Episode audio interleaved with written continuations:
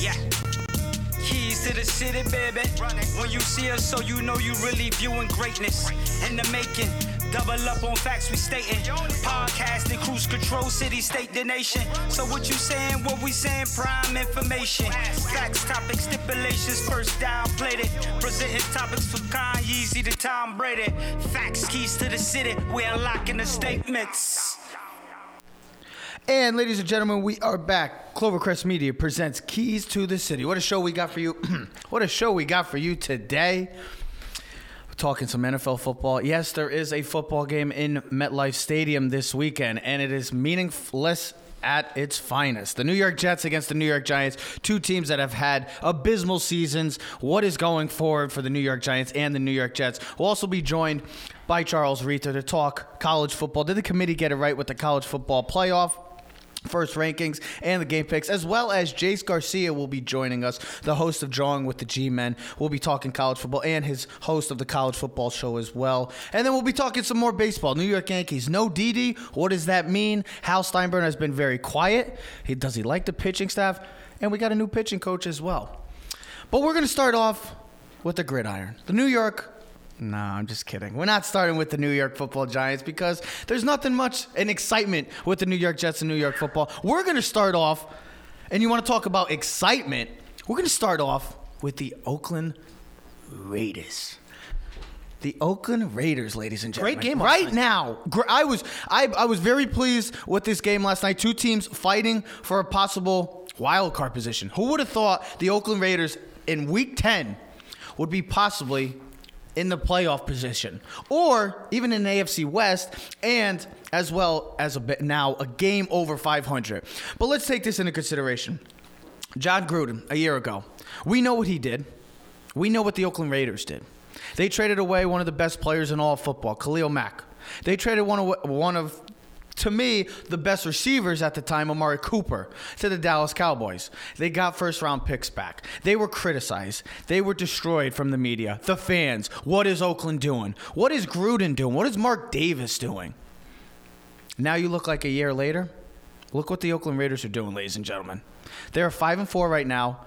With the next two games, we're talking about a team that could be seven and four when they go meet the Kansas City Chiefs. They play the Bengals next week, and Yep. after that, they play the Jets. So let's think about this. For a team and a guy that has been criticized so much because he hasn't been uh, a guy that's won championship. He's won that one championship, but was that that was with Tony Dungy's players. Now you look at him last year, he makes the big trades. He's getting ridiculed, destroyed by everybody in the media, as you know.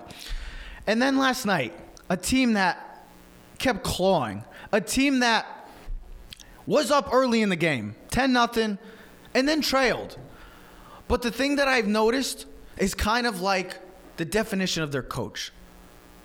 And you know they used to call a segment on Monday Night Football called Gruden's Grinders. And that's what this Oakland Raiders team does. They grind. They chip away. Yes, they were losing. And I'm going to relate this to the New York Giants and New York Jets in a few minutes because, well, you know what's going on in New York right now. It's a dumpster fire in New York. If you're a Giant or a Jet fan, it's a dumpster fire right now. And that's what we thought the Oakland Raiders were going to be this year. Coming into this year, I had them at 4 and 12. Ted, you had them at 6 and 10. We had no expectations for this team. We thought they were going to struggle. We thought they were going to move on from Derek Carr. We thought they were in a situation with the Antonio Brown. My God, what are they doing? They're making a huge mess. Now you look at them a couple months from la- couple months down the road. Look at them. They're 5 and 4. Ted, last night, this team grinds. They chip away. They keep fighting to the very end. And that was a 60 minute battle last night. You got to give credit to Jon Gruden and you got to give credit to the Oakland Raiders because let's be honest, looks like they know what they're doing. So yeah, so I'm listening to everything you're saying, and you're right. They're five and four. They're progressing. They're playing hard. They're doing what they do well. They're running the football with Josh Jacobs. He's one of the most dynamic young running backs in the league. Mm-hmm. Oh, we can already tell that. He's a beast. They have a great offensive line. They everyone, you know, people had problems with the Antonio Brown thing. I think if Antonio Brown wasn't such a, a loser and such a psychopath, he would be helping this team and they'd even have a better record. But that didn't work out, so we'll forget that. But they also re- signed a guy who was out of football last year, in Richie Incognito, and he has been one of their best offensive linemen, one of the best guards in the entire he's been NFL. their best- he's been their one best of their lineman. leaders. He's helped their draft pick from two years ago from UCLA, the kid Kolton Miller, who's their left tackle, progressed. And it even said last night, Tom Cable told Richie McKinnon, "I need you to be a leader. I, your job this year is Be big brother." is to be the big brother to Kolton Miller and make him what we expected him to be when we drafted him in the first round." Yep.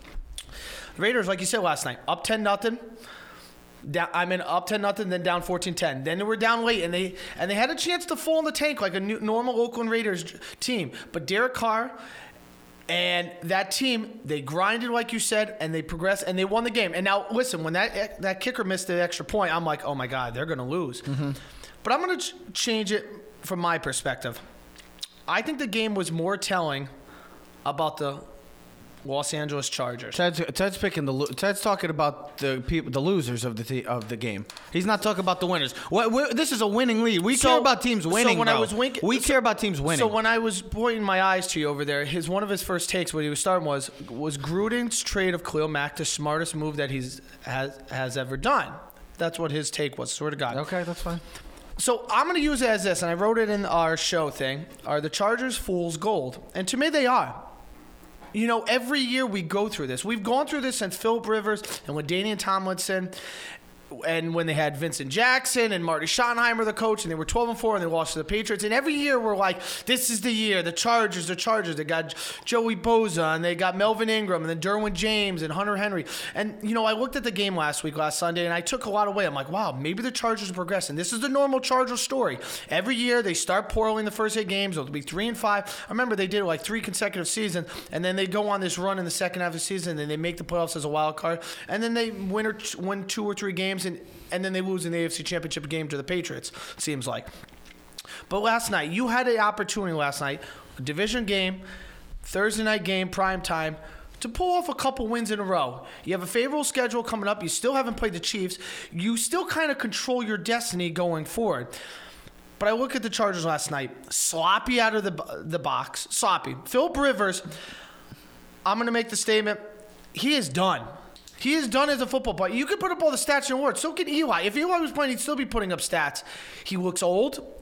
He can't move. He cannot move. Eli Manning has more athleticism moving in the pocket than he does. He's a, he's a stiff board. He is a stick. He can't move whatsoever. So why, why are we talk, Why are we talking about the negativity? Well, because here's the thing. I, we will talk about the positive, but at the end of the day, the Raiders are not going to make a difference in the playoffs. They're not going to make the playoffs. The Chargers, realistically, and what if they did? We didn't. No, this is what, he- and this is where. But I'm here's gonna- the thing: their defense still stinks. This is where I'm going to. not good Can I enough. interrupt you? Can I interrupt you for a second? I'm going to come in and argue that point But that you, you, don't said. think the Chargers watching them Sunday beat the Packers if they were healthy with Derwin James coming back, and then they're going to get Russell Okung back as their left tackle, okay? And the pro- the people that they have with Melvin Gordon coming back after now his preseason games are over and Can done, I answer- can I- Ekeler. Let me you answer don't your think question. This team with the two pass No. rushers and everything else, because they couldn't make a playoff No, run. that went out the window when the New England Patriots embarrassed them in Foxborough last year. yeah, but that was last year. This is it this doesn't year. matter. What if that was such an embar- That was such a a letdown for a team that we all thought when we did our show that time, we all thought the Chargers had an opportunity to go into Foxborough. This was going to be the year. That's The because Char- Bill Belichick outcoached Anthony Lynn.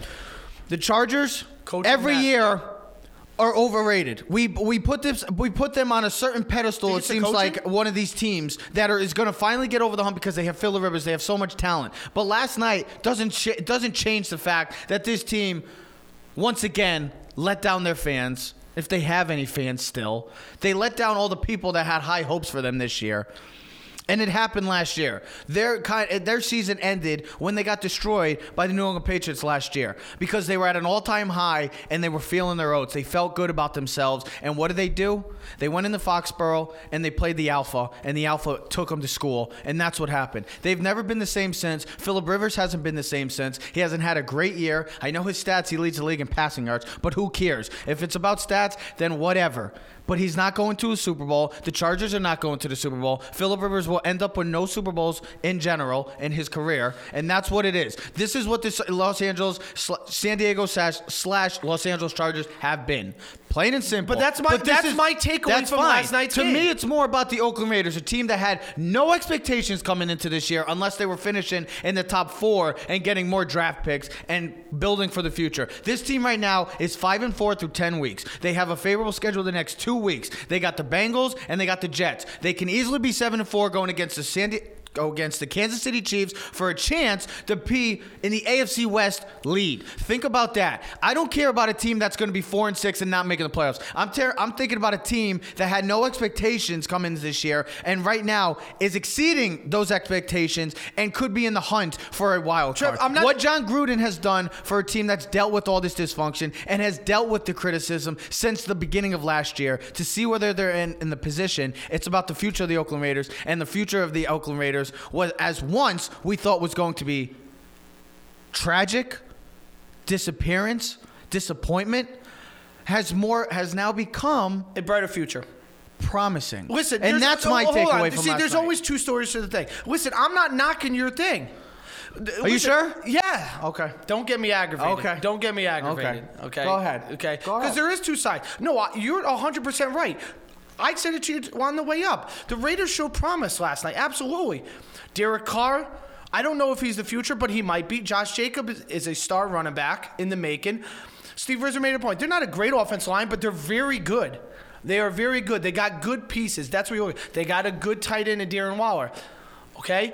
Do they need a number one receiver? Absolutely. That will be in the near future. They have some promise. There are two draft picks this year. Clelin Ferrell, the defensive end on one side, and Maxx Crosby, the third round pick from, uh, what was it, Eastern Michigan we talked about. Both were menaces last night. They got two good safeties, and Karl Joseph and the one that's out for the year from Mississippi State that we really liked. Um, yeah, from West Virginia. No, no. Karl Joseph. No, I know he's from, but the Mississippi State one that's out with the shoulder injury. Oh, Jonathan Abrams. Jonathan Abrams, first time. They got promising players. Now, last night it hurt that well, Marcus Joyner got hurt with his hamstring, but there is promise. But what I'm saying is, I look at this Charger team as this was the team that I thought after last year's season 12 and 4 that this would be a team that could make a Super Bowl run again. I, that's why I'm using the word fool's gold because last night's performance was pathetic, subpar. Rivers looked old. He if you watch the game, he was literally staring down receiver. He could have thrown five picks last night. Easily. The best player on the field for the Chargers last night was Melvin Gordon. You know, he uh, looked as good. they as- Other than that, their offensive line was poor. As Their they deep- said, he looked like a de- he looked like a deer in headlights. he looked li- not like the veteran quarterback you expect from Philip Rivers. Promise from the Raiders and disappointment from the Chargers going forward. And you just question now. Do the Chargers now have to do the same thing that we've been talking about with other teams? Is it finally time for the Philip Rivers era to end in? Well, that's Los another Angeles? question for the future, and Hey, time the will tell. Giants moved on. And the time Carolina's ti- going to move on. Well, they don't have a quarterback. The Chargers are going to go with Philip Rivers to the end of the year. Then they'll make the Course. decision. You can't make a decision right now because they don't have anything to go forward with. They'll, they'll figure that out. Last night, the Oakland Raiders. Congratulations to Mike, Ma- Mike Mayock. Congratulations to Jon Gruden on a big win and Mark Davis. They as look well, like they're for a progressing team forward. that had no expectations and probably at the bottom of the food chain again, has come to more of a promising future. So the Oakland Raiders, well done, jo- well done. The Chargers, go back to the drawing boards. Speaking of a team that we all kind of fool's gold, specifically this year, is in the Big Apple. It's the New York Jets. They have a game this week. I don't know if they want to show up after last week's embarrassing performance against a team that is purposely trying to lose. And we talked about this on Tuesday. It's the most embarrassing loss of the entire season. I don't care what happens from here on out. Anytime you lose to a team that is literally trying to say, we're going to lose purposely, I know the players don't want to, but the organization, the franchise, they know what they want to do. Where's They- Omar? They are rebuilding. They are rebuilding for the future, and they have three first round picks. So when a team like that, and I'm talking about the Miami Dolphins, who are losing to teams by 30 points a game, it seems like, to lose to a game like that. It speaks volumes to the team. It speaks volumes to the direction of the team and the future of the team. This team, once again, is fool's gold because all year we had expectations that the the New York Jets were going to be, oh, they're going to make the high, they're going to be, they're going to, they're going to make finish They're gonna make. eight I eight. had them at nine and seven. Uncle Jerry had them as a playoff team. People were high on them because they were going to be. Oh, they got Adam Gase. He's he's an offensive guru. He's an offensive well, quarterback. Got the backing from Peyton Manning. He's a quarterback whisperer. Sam Darnold, oh, he's going to take this next leap into stardom, a superstar. He's going to run New York. Ladies and gentlemen, we talk about Week 10. We talk about a team like Ted just talked about. The Chargers, disappointment, fool's gold. The New York Jets are fool's gold. They're the same New York Jets. You want to talk about a team that's never been any different? It's the New York Jets. They're one and seven. They're atrocious. They have no re- direction. You got an owner fighting or safety fighting with ownership. You have a head coach that still is, looks lost and looks like he does not know where he's going Seeing in ghost? the world. And you have a quarterback that's seeing ghost. Yes, they do play the New York Giants, ladies and gentlemen, and I'm talking about that game. And we could call it whatever you want. We could call it the toilet bowl. We could call it the meaningless game. We could call it the nonsense game. But there is a game in MetLife Stadium, and it's for who's going to run MetLife Stadium. Whatever for whatever you want to take going forward. The New York Jets and the New York Giants. Two teams combined 3 and 14. Two teams that are very similar if you think about it. And Ted, you showed me a quote from the New York Post. I love the New York Post. Love the New- the New York Post sports uh, page It's unbelievable. sections. I know it's New York and we're biased. We love New Yeah, but York they sports, but they are unbelievable. And Ted, George Willis, well respected in this field, had a very interesting quote that you highlighted. I want you to give us what he said about these teams. Yes, they're both one, two and seven, one and seven. They've been horrible, but they have a lot of similarities. Ted, please do Oh, no. I'll just read it right over your head. It says, It's amazing how much these two franchises mirror each other. Two teams with embattled coaches trying to establish a new culture. Two young potential franchise quarterbacks struggling to find some consistency. Two defenses that can't make big stops when it counts. And two fan bases frustrated by the endless losing. At this point, any win is a good win for either team. And he's 100% right on that. You know, the, you know the the, con- the thing that I keep reading about this week is I think there's a lot of expectation, at least from the outside, that the Giants should beat the Jets. I, I don't know if that's true.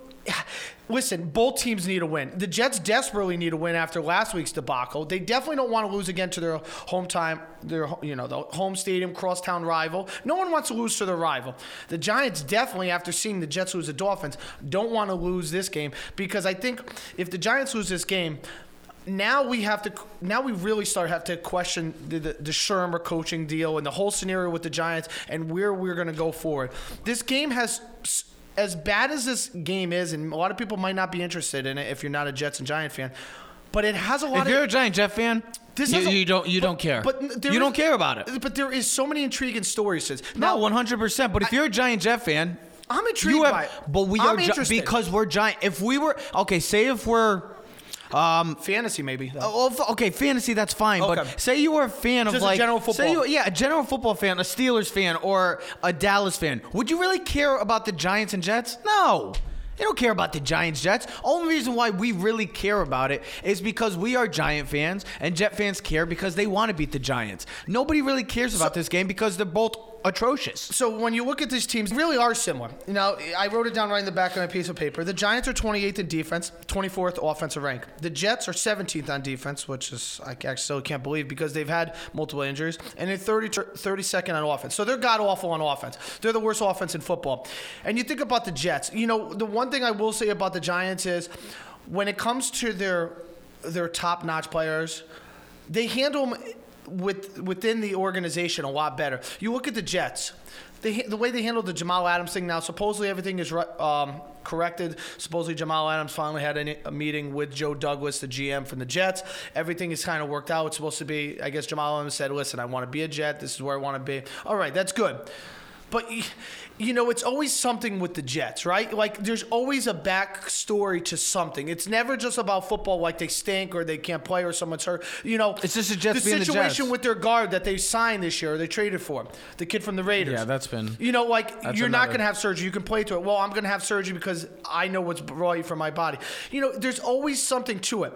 But you know, this game should be a much better game. And I think it's going to be a much better game. I think people are going to be shocked how It well, can't be any worse from what we just saw last week between Yeah. for both teams. you know, Can't be any worse. Now, somebody would probably joke, ah, the score be 2 nothing. It probably won't be. Who knows? But you think about this story going to this game, okay? If it, go, we got to go back a year ago. We got to go back to the NFL draft a year ago Yeah, because this- this, this is all- where, this all comes this down is where to- it comes yeah. down to. Okay, last year there was five quarterbacks coming out of college. They were supposedly they were all going to be Hall of Famers. Now we don't know if any of them are going to be. Right now, the only Right person- now, the only one that looks like he's on tra- a trajectory to that to path at least Pro Bowls is- and, and positivity is LJ. Lamar, is Lamar Jackson. is LJ. So we talked about this endless times last year, and we're not going to get into it, but we're just going to say it. The Giants decided to take Saquon Barkley over Sam Darnold. Right? We know that. It's over and done with. I think we all, at least right now, today on November 8th, can say that the Giants made the right move. At this present No, time. because nobody's talking about because of if here's the and I'm gonna I want to come in on this point. If Darnold is playing great, like like the way he finished out, closed out the season last year, everything pointed to him being that taking that next step Yeah, to where QBR the yeah last that's what I'm t- that's what I'm trying to say is that he was supposed to be taking that next step kind of like Baker Mayfield was trying to take that next step to where Lamar Jackson is almost. Because Lamar Jackson last year had some flashes had moments of good quarterback play but he's taken his level to a whole I mean his game to a whole nother level whereas Darnold and Baker specifically Darnold regressed. has regressed and taken a step back. So this conversation between the Darnold and Barkley conversation has kind of just went silent because of the play of Sam Darnold and his, his recent play as well. Because he, I mean, the ghosting, whatever, that's fine. The ghosting, but that's the Patriots. But just playing last week against a team that was is atrocious, is is terrible. It's the Dolphins who's trying to lose, and the way he looked. This is why this conversation between Barkley and Darnold Is over. Is over with. The Giants went with Barkley because he was the best player in the draft. They didn't feel Sam Darnold was going to be the guy leading them to the prom- to the promised land. And right now, for a year and a half, Dave Gettleman made the right decision. Now that could change whole drastically. Very soon it could because it's quarterback all it does. But now it's more about Darnold and Daniel Jones because now this is about the franchise, the supposed franchise quarterbacks. These are two teams that have been looking for quarterbacks. The Jets have been looking for a quarterback since 1969. Maybe they have a quarterback now in Sam Darnold. The Giants moved on from Eli Manning. You know the story. So Daniel Jones, and now people are saying, well. We'll take Daniel Jones over Sam Darnold. What is that saying about Sam Darnold's play? and we'll take Barkley over Le'Veon Bell. That's what I'm trying to say is that coming into this year, we got to real th- realistically think about it. And I wanted to relate this to Oakland because, kind of like the Giants, Oakland had no expectations. They were supposed to be getting a high draft pick and building for the future, just like the Giants. And a team like the Jets were like the Los Angeles Chargers. Not Super Bowl contenders, I'm not saying that. But playoff, Super Bowl contenders. The Chargers were Super Bowl contenders coming into this year. We got a caller? Rich Bruce. I don't know. Oh, is it Nolan? 815-245. I, I don't know. I don't know. I don't know who Rich Bruce is. I don't know. Uh, tell him to text you, but don't know. Well, my point is, this was a team coming into the year that had playoff expectations. A team that was going to take that next step. They signed Le'Veon Bell. They have Sam Darnold. They built. They. Pickles assembly, you know what happened with that issue. Adam Gase, new head coach, they got away from Todd Bowles and they got offensively to help their quarterback. It's been, it's been anything but success for the New York Jets. It's taken a step back, just like the Chargers have. And the Giants, yes, two and seven, have more promise maybe coming into going into the future. I mean, right now the Jets want to beat each other up it seems like between ownership and players with all the dysfunction. At least the Giants don't want to have fights within the organization. Whereas the Jets, it seems like they want to go 12 rounds with each other. But you see the Oakland Raiders, what they've done, what they've overcome. And you see a team like the Jets that coming into this year, they were going to take that next step to being maybe the team that's going to run New York. And they've done anything but. No, absolutely. And listen, I think the Giants are going to win. I, I, I, actually- hope you're not picking the Jets. I mean, you are a Giant fan. If you pick the I'm not picking the Giants. Oh, you made it seem like oh, I'm picking the like oh, I, I don't really want to pick the Giants, but I'm going to well, pick the hey, Giants. listen, you know, if we'll talk about it afterwards, but if the Chase Young thing, No, no. maybe the Giants I want get a my top te- three. pick. I want no, my I know. team I don't to want win, lose bro. to the Jets. I never want my team I to lose. actually like Rizzer's prediction of 20 to 17 on the Giants score. Giants I'm, score. I'm all for that. I I like that score. Game-winning field I goal? uh, It Rose make my birthday very exciting. Rose us. You know, It make my birthday very exciting. you know, it should be interesting. We also have one of the Jets' first round picks this week, who's, you know, I bet he's got a little something to play for in Leonard Williams. At Should we end- pick up a defensive player in fantasy?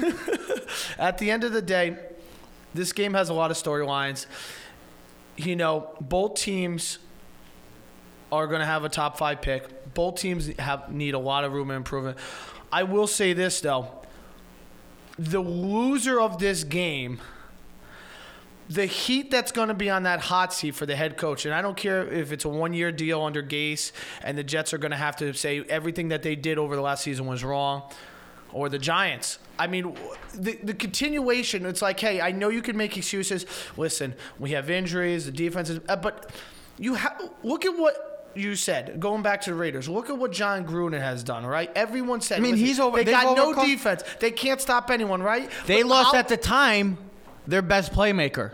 They got rid of their best playmaker at the time. And best and best overall player on the entire team in Khalil Mack and Amari Cooper. well, not even that. No, I- I not mean, even that'd be- Even the Antonio Brown thing as well Oh, this year, dealing with that and that controversy and dealing with that. and then losing their first round pick this year and Jonathan Abraham, one of their guys that they expected that was going to be yeah, Jonathan Abrams. oh, That's what I'm trying to say is that they've overcome So to so, see much. that they, they're five and four and progressing, you know, as a fan, that's really all you want to see. You, you, of course, we all want to see our team be the New England Patriots and make the Super Bowl five out of six years, but that's not reality. What the Patriots have done in the last twenty, You'll never see it in any it sport will again. Never happen again. You know, you don't see dynasties like that. You're going to see what Golden State did, three or four years out of five years, and then that's it. Yeah. You're not going to have the Celtics of the '60s Or the Lakers, Or the 80s, You're not the gonna have Lakers, the 80s, or the 49ers. You're just, it's too hard nowadays. It's look at it, because if it's true, why can't other teams emulate it? They can't. It's too hard. Mm-hmm.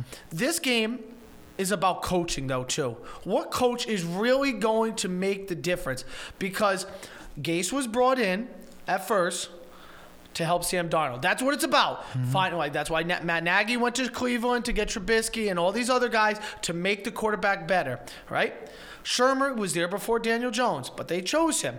He's there to help, like he did with the Vikings quarterbacks and other. He's there to help Daniel Jones progress. Now, Daniel Jones has not been too bad. He makes mistakes, but he makes rookie mistakes. But that's going to happen. yeah, that's happened. But he's actually probably, he, but he's played You better. have to t- but if you compare the PFF score, the Pro Football Focus, he's got better statistical numbers than Sam Darnold. You- he makes better throws in tight windows. He's he's more athletic. Yeah, he turns the ball over at a higher But rate. that's but you know what? He actually, sh- you look at the game against Detroit, they lost. But that's not because of lack of him.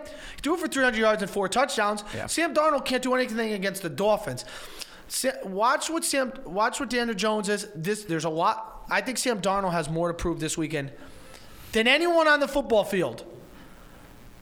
Because if he has another bad game, it's going to reflect on Adam Gase because they're going to say, Adam Gase, you're It's not getting reflect him. on him and what's the what does the future hold for Da- for Sam Darnold after got- two years? And now the Jets have to think about we gave up three. do you second- think two years? Let me ask you this question: Do you Well, think two years? Do you think two years is enough to- time to get a good enough feel Can I tell of the type? Of, hold on, I already know what Uh, your question is. Yeah, a type of feel of what type in of the quarterback is going to NFL, be. Is two- absolutely. Okay. Five, ten years ago, absolutely not. But to, here's the thing. Remember, ten years ago, it was listen. We're going to draft a quarterback. He's going to sit behind the veteran as long as he can, maybe a whole full season, like the Aaron Rodgers model, maybe one, two, or three years, and then we'll put him in. Not anymore. And look at all the young quarterbacks that have progressed. Mahomes sat for pretty much a whole season, played, Played one game, one, came yeah. back, and he had 50 touchdowns the next year. Deshaun Watson came in, boom. I mean, you're either good or you're not good. Now, you could have a sophomore sump like Dak Prescott, but let's look at the overall four years of Dak Prescott. He's got the second most wins in the NFL behind Tom Brady. So he might not be Tom Brady-esque or Drew Brees, Yes, but he- he is a winning quarterback. Yes, he has great shows- talent. And he shows progress. Yes, he shows great. He has great talent around that team supporting him, but he still does a, a, a fairly decent enough job to get the job done to win games for his teams. Whereas Sam Darnold, two years, yes, Sam Darnold, I think with two years is enough play to see what kind of quarterback he's going to be. Where I've seen a lot of people kind of already jump off to Daniel Jones because he's had a couple. Look, ladies and gentlemen, there, there's a reason why you call them rookie quarterbacks, rookie mistakes. I know he has a lot of turnovers, but that comes with the rookies. He's going to grow. He has a Hall of Fame quarterback behind him to help him and tutor him and mentor him or mentor him. It's going to happen. So for everybody that wants to jump off the back, I think it's different for Sam Darnold where yes, 2 years already if he doesn't show any signs of improvement and he kind of still feels like ah, then you almost have to start start considering as a Jet fan, or not even a Jet fan, a, as a as a guy in the Jets organization, you have to maybe strongly start considering, hey, this might not be our guy. Well, he, he- and, and the perfect it might not be our guy. And the perfect example is uh, Trubisky. Yeah, and that's and that's why we're seeing a guy like Trubisky struggle because maybe these guys are just not made to be successful quarterbacks where others are. It's kind of like the coaching thing. Gase and and and Shurmur are made to be offensive coordinators. They are not made to be head coaches, and it's been on display, and you've seen it. He was a 500 guy at the Dolphins, and he's been horrible with the Jets. Shurmur was under 500, well under 500 with the Browns, but that's the Browns, but it's all right. But now look at the jump. Giants. He's been well under 500 with the Giants. So, Ted, I agree with you on the point. Who's hot? Whose seat is going to be that much more hotter come Monday for any of these teams that lose? Darnold versus DJ, Barkley as well, if you want to add in what Giant team is going to show up, what Jet team is going to show up. Yes, these are two teams that are combined three and, and three and fourteen, but it, who it the ultimate thing is who wants to run New York. That's the big thing. Who's going to lead New York to the future for football? Right now, that's up for debate. Time will tell. You can only hope for a good game. I'm going to go with the Giants. Obviously, I'm going to go. I'm going. I'm going to actually agree with Risser. I'm going to go 20 to 17 as well. I expect this to be a close game. Mark this down in history that on November 8, 2019, we both agree with Steve. I agree with you 100%, Steve. 20 to 17 sounds like a very Steve likes it. yes game winning field goal. Likes it. reasonable score. I could see that happening. I just hope the Giants win, but there's a lot to talk about. If you're a Giant Jet fan, there is this game has a lot of intrigue. If you're not a Giant Jet fan, you can give a hoot about it. Stay away. Ted, you made a good point about quarterbacks and oh Trubisky and Nagy. And you know how we always say, "Oh, well, we have to find a coach that fits the quarterback." Why don't we find a court? Why do why why do like these teams? Why can't they revolve around their quarterback in the sense of like you see Baltimore, Lamar Jackson, Baltimore. They know what Lamar Jackson is when they drafted him. When they drafted him, he's a runner first, but he likes to throw the football. He's a dual threat. He's like Michael Vick probably the fastest quarterback we've seen since Michael Vick. And you see what he's done. He has taken that next step to stardom. Where we were thinking Darnold and Baker would, Lamar Jackson, and we talked about it last week. Lamar Jackson right now is head and shoulders the best quarterback from that draft class currently. And why do we not see teams? All the all these teams always try to find coaches like a Nagy or a Gase. Why don't we find coaches that go for the that revolve around their quarterback? You see the quarterbacks. Lamar Jackson is changing the game. Can I stop you for one second? Yeah. I think they are. Uh, That's why the Bears brought Matt Nagy. They brought Matt Nagy. But he, but but Trubisky is not the right guy for that system. Whereas Well, what you is- have to what is that system? you have to find a He a was good last you year. You have to find a he guy. Was, yeah, but he was good last He year. He was all right. You had a defense. Yeah, but oh, you you, had an all-time. you know de- you had an all-time great defense that covered for him. But here's the other thing. If you look at the numbers, he ran a lot more Trubisky last year. Actual rushing yards, like direct runs. Exactly. He's not running this much. You have to play to a quarterback strength where these teams are getting away from their strengths. You see Nagy kind of getting away from Trubisky's strengths. He's throwing. He, we've seen Trubisky throw for more than 50 plus times twice this year. He is not a quarterback that's going to beat you throwing the ball 50 times. Lamar Jackson, the reason why the Baltimore Ravens are so successful and one of the most in, and one of the most consistent franchises in football and one of the most well-run organizations in football is because they do it for their players. They run ar- revolve everything around their players, whether it's defensively or offensively. We know what Lamar Jackson is. The Baltimore Ravens know what Lamar Jackson is. They are a gonna- power-running football exactly. team They're not going to do something that he he likes to throw the ball. He has said he wants to throw the ball more than run, but they are going to revolve around their offense of during with his strengths. And you see teams like this. Trubisky is not a quarterback that's going to do that. He is not comfortable of throwing 50 times a game. That's not him. I- Jared Goff is the same way. You're not going to see Goff be a guy that's going to throw 50 times. No, you no have to quarterback should be throwing the ball Exactly, 50 but these quarterbacks, uh, these team, these coaches specifically, are doing the Pass wrong thing. happy. They've got they've gotten pass happy, but they're getting away from these quarterback strengths. Where you see Baltimore, John Harbaugh and Greg Roman has getting to Baltimore and Lamar Jackson's strengths, and, that's why Baltimore is right now one of the dangerous teams in the AFC. And can Lamar Jackson be that difference maker because of the way they've revolved around their offense and the perfect around him? And I'm going to use the two NFC East teams that we've talked about multiple times this year: the Philadelphia Eagles and the Dallas Cowboys. When the Eagles run the football, like they did against Green Bay, like they did against the Bills. They were good. They were like really good. Mm-hmm. Like they and did against the Carson Bears. Wentz's play action pass with using the two big tight ends were, was phenomenal because they don't have a deep threat guy. They don't have a guy that says I can go get 30, 40, 50 yards on one play. Yep. Alshon Jeffery's another big receiver. He's more of like a tight end, just a little faster. Mm-hmm. They don't have that speedster. They don't have DeSean Jackson. He's out for the rest of the season. So it's going to be run the football, play action pass. Dallas Cowboys. How many times have we gone through this? They get They are at best when they are feeding 21 the ball. We saw it against the Giants. Feed Zeke when he's churning, okay, and he's rolling. Now everything else comes natural and easier. Now the play action pass, Yep. the rollout, Exactly. Amari Cooper crossing routes, everything else flows. Exactly. Listen.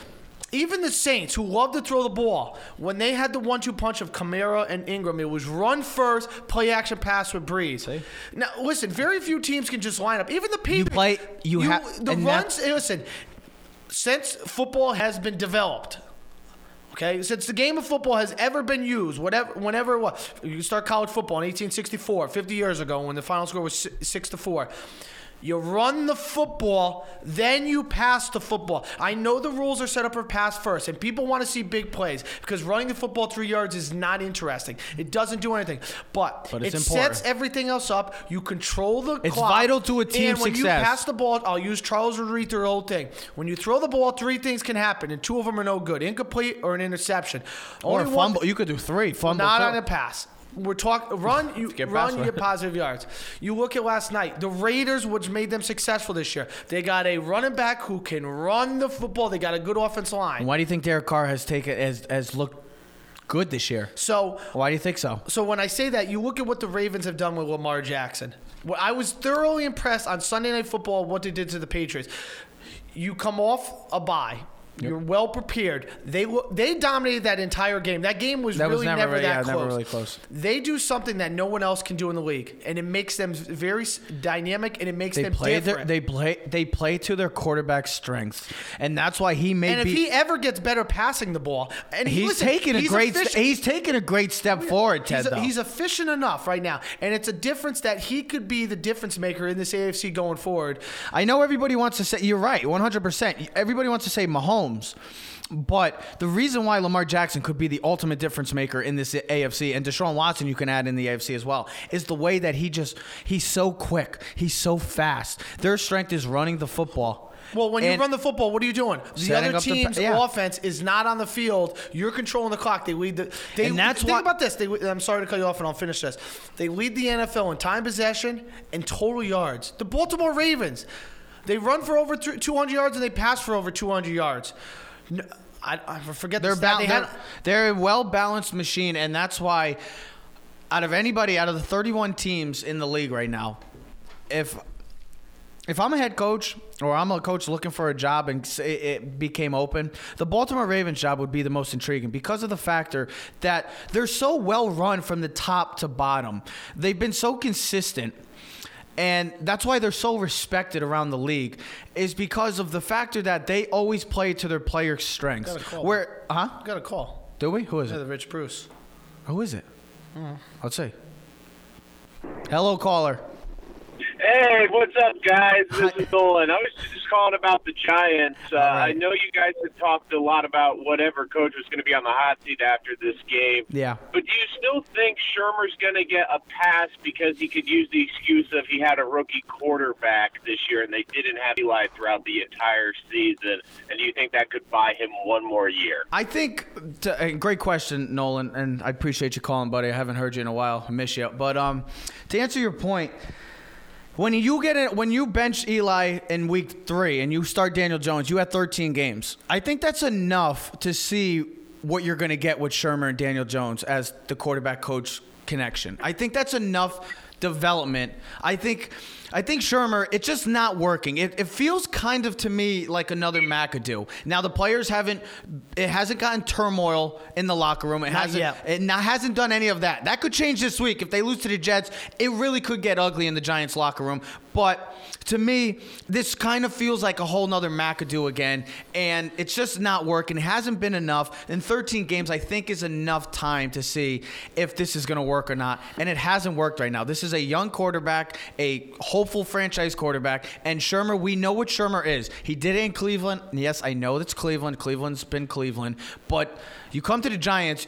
You're expected to win. You're expected to be excellent. And Shurmur, McAdoo, guys like that, they're made to be coordinators. And Gase, guys that are made to be coordinators, they were great when they were coordinators, not head coaches. And I think Shurmur, and I hope, I really do hope the Giants start looking for another head coach. I think that's just why the Giants made that decision to switch Daniel Jones for Yes. Eli in Game Three because. But it was you- his you- call, because- too. It I know, call. but but it, here's the other thing: if he if he makes Daniel Jones the quarterback that everyone thinks he was when they the Giants selected him at six.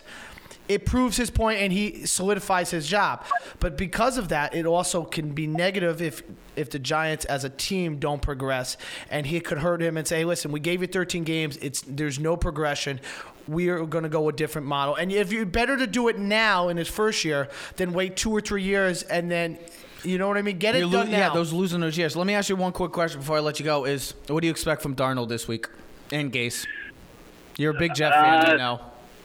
I personally, I think, and I'll I have another question about Shurmur, but personally, I, I actually think that Darnold's definitely going to have the last case. And I will say this for people that want to bang on Darnold, uh, if you look when they go and start a game, when they're on that script, when they do the first 15 plays of a game, he's actually the last two weeks come out and played exceptionally well. The mm-hmm. problem that he's had is it's been Gase and the in-game adjustments with this offensive line Okay. that I don't think that they're making the necessary adjustments out there. And look, I understand that Darnold also had one of the worst interceptions you will throw last week. I don't, I can't debate that. I Yeah. can't defend that. But I will say this though, like if you look, the Jets kind of got hosed in that situation because the play before he threw a beautiful back of the end zone pass to Ryan Griffin that somehow isn't a touchdown. I, I don't know how that wasn't a touchdown call. I guess because he bobbled it after he landed out of bounds and got the two feet in, but I digress. But overall, like I do think that I do agree with your point. Whatever coach loses this week, I think the seat will be hotter. But to play devil's advocate for Shurmur a little bit, do you think that the Giants could look at the Jets situation and say, if we bring in another coach for year two and Daniel Jones, like Sam Darnold, has to learn an entirely new offensive system, could that potentially, because of having a different coach, stunt his development going forward? I mean, it's not the best example, but I mean, they could look at the Jets and say, man, they gave Darnold a whole new offense to learn, and it has been a disaster. Well, I'm glad you said that because currently we're talking about Lamar Jackson and the Baltimore Ravens. And what makes them so great is that the Baltimore Ravens play to Lamar's strengths. And I think a lot of coaches, you got to play to, or these teams, these the higher ups, they got to find a coach that plays to Daniel Jones. Yeah, but that's why they brought in Adam Gase. They thought so, but here's But- the thing: but the Jets, the Jets' offense line is so poor. Here's- I think it doesn't help Darnold, and they really don't have a legit number one receiver. I think if Darnold had a legit number one receiver, he's going to be getting his tight end back this week. If they had a line that could block for him, I think things would be different for Darnold. Here's my th- here's my thing that I want to add is that we know what Gase was though. We we saw him in Miami. Why did we think that he was going to be anything different? Because we had Sam Darnold come into play. We saw what Shurmur was in Cleveland. Do you think he was going to be any different going to the Giants and being with Eli or the next hopeful quarterback, which is Daniel Jones? Did we think these guys were going to be any better? We just know what these types of coaches are. They're made to be coordinators. Why do you think Josh McDaniels? Josh McDaniels is waiting in line to be the next head coach, but we know why he failed in Denver as well too. He's made to be a coordinator, and some guys are. Other coordinators are made to be head coaches, and other co- and coordinators are not. And you're seeing it right now in between with our both teams, with the Giants and Jets. Gase and Shurmur are not made to be head coaches. Nolan, I thank you for. Absolutely. I hey, I- Absolutely. I appreciate you calling, brother. I want to wish you the best of luck. We'll see what happens in this game. Hopefully, it might be like three two. You never know what's going to happen. I just hope it's a great game. I appreciate the call, buddy. I'll see you soon. All right. Yeah, I'll call back next week. Thanks, brother. Soon. appreciate See it. ya, Dylan. That was Nolan Rich joining us talking New York Jets. Big Jet fan. I wanted to close out with the NFL, and we're just talking about Lamar Jackson with how he could be the difference maker. I think it ultimately comes down to his legs and the way that they have used his and, and utilize his strengths, and that's why the Baltimore Ravens have been so successful. Quickly, what do you expect from the MVP versus the best team in the NFL Monday night, the best matchup of the entire weekend? Russell Wilson has been the most dominant quarterback and the most consistent quarterback so far in this league so far this year, but you're playing against the most dominant team maybe in the NFL to some. Games in San Fran. It's in San Fran. The MVP versus the best team and best defense maybe in the league. What happens? What to expect? Uh, this, I mean, this should be great. I mean, this game. This is a huge game for Seattle. Seattle loses, they'll be down three games. You can almost seal the deal with the NFC West then with this game. Well, they still play them again. But it doesn't matter. You, Yeah, have, a I- th- you have a three game lead. You have a three game lead, being 10 and 0 against 7 and 3 with four or five weeks left. You can say goodnight to the NFC West. I don't know really what to expect because with Russell Wilson, you expect greatness every time he's on the field. You do. And the 49ers have been one of the best defenses, if not the best defense in football. Except for maybe last week, New England was the best defense. 49ers were right there at second. The key will be can Seattle's offensive line protect Russell enough for him to be able to make plays? I mean, last week, five touchdown passes. I think the 49ers will end up winning the game. It's a home game. I think they're a better, more complete team overall. You know, you look at last week, Seattle at home struggling against the Tampa Bay Bucks, had to go to overtime. If it wasn't for Russell Wilson being, if not the best quarterback in football this season, they lose that game at home to Tampa Bay. And that just can't happen. That can't happen to a Seattle team that doesn't lose at home and is looking to be, you know, that that team that's possibly going to be a buy, a Super Bowl contender. Like you just can't lose those games. I think San Fran. We've already. I think we should really put. I think it's easy that San Fran. and and what I've seen from the 49ers is every week they win in a different way. One week it's defense, another week it's the running game. Last week it was Jimmy G. Oh, it sounds like the Patriots. Oh, So must you- be intriguing. you know- Must- we must have. Uh, we must have said that at least a couple. I think Russell will get his numbers. I'd still, you know, he'll probably throw for three touchdowns and one interception. Probably throw for So about you're all- you're all but in I, on I- San but- Fran. But I think San Fran, oh, at the end of the day, will have the better overall team. They got the home field advantage. I'll take the home team. Okay, I agree with you. Uh, I'm, I'm not gonna really get in because you pretty much hit the, the donkey on the tail, and that's pretty. Yeah, the donkey on the tail. You hit the donkey on the tail. Tail on a donkey. You hit the tail on the don- you hit the donkey on the tail. Oh my God! It's one of those. Stop. It's one of those. It's like the Jets and Giants. Go to break. Stop. you talk too I'm long. going. I'm. I'm. Uh, you're perfectly. You're perfectly right about this. If I mean, San Fran has been so complete and they've been so consistent, but they do it so many different ways. It's ways. just a- such a like great the, matchup. It's like the New England. It's you're watching the New England Patriots of the NFC right now. But I know it's been ten games and stuff, but they've done it so differently each and every week. They win by defense, running the football. Jimmy G last week. We'll see what they do if it's a combination. And it's Ru- going to be a fun game. Russell Wilson has been unbelievable. And if he goes in there and beats San Francisco Oh, yeah, at you could- home, you could he's li- the he's definitely the front runner by he's, two. definitely, he's definitely. You could give him the title then. I don't. Oh, you, listen, we go through this every week. You go through because Monday. Russell Wilson has been the MVP for the past three or four weeks. okay, but now Lamar has put himself in there. Russell Wilson. Christian McCaffrey is. no- We know what quarterbacks win. Christian McCaffrey was well Christian deserved. McCaffrey's carrying the Carolina Panthers. I know, but he's not going to win the MVP. Russell, it's a quarterback league. But I Russell know, Wilson. but if Russell wins, yeah, you could cement it. then you can Cement put- it. Yes, sir. That's what I, I expect. I. I expect. San Fran to win and pretty much clinch the NFC West after this week because they'll have a three-game lead, a firm lead in the NFC West. Rams have looked disappointing, and Seattle being down three games. I got the San Francisco 49ers. They've looked great. It should be a fun game to close out Week 10. Very excited. See how that shapes up the NFC picture as well going forward. Speaking of shaping up, we're going to college football. We're going to take a solid our second break.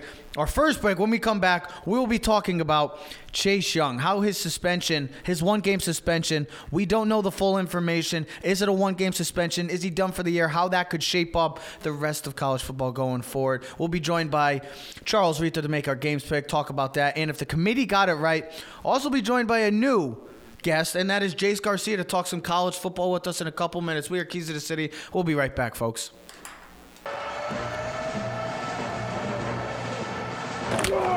You're listening to Keys to the City, brought to you by All Noise Radio.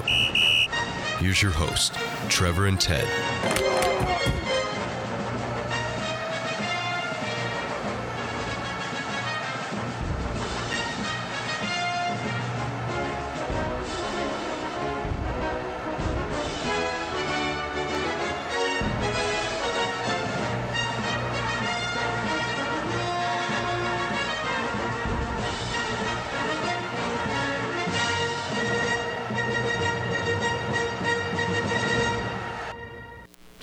And ladies and gentlemen, we are back. Clovercrest Media presents Keys to the City. If you didn't get to check out the first part of our show, you can check us out on Spotify, YouTube, iTunes as well. Check us out, Keys to the City, Facebook. You can follow us, subscribe to us, like us, keep commenting. Nolan Rich, thank you for calling in, buddy. Wish you luck by this Sunday with the Jets and Giants. Let's get into college football. We're gonna have Chaz join us on in a couple minutes to talk. What's going on over there? Choking. Are you okay? Have some water. So he's not That's why you have some nice, refreshly H2O. So we're gonna have Ch- Chaz join us in a couple minutes.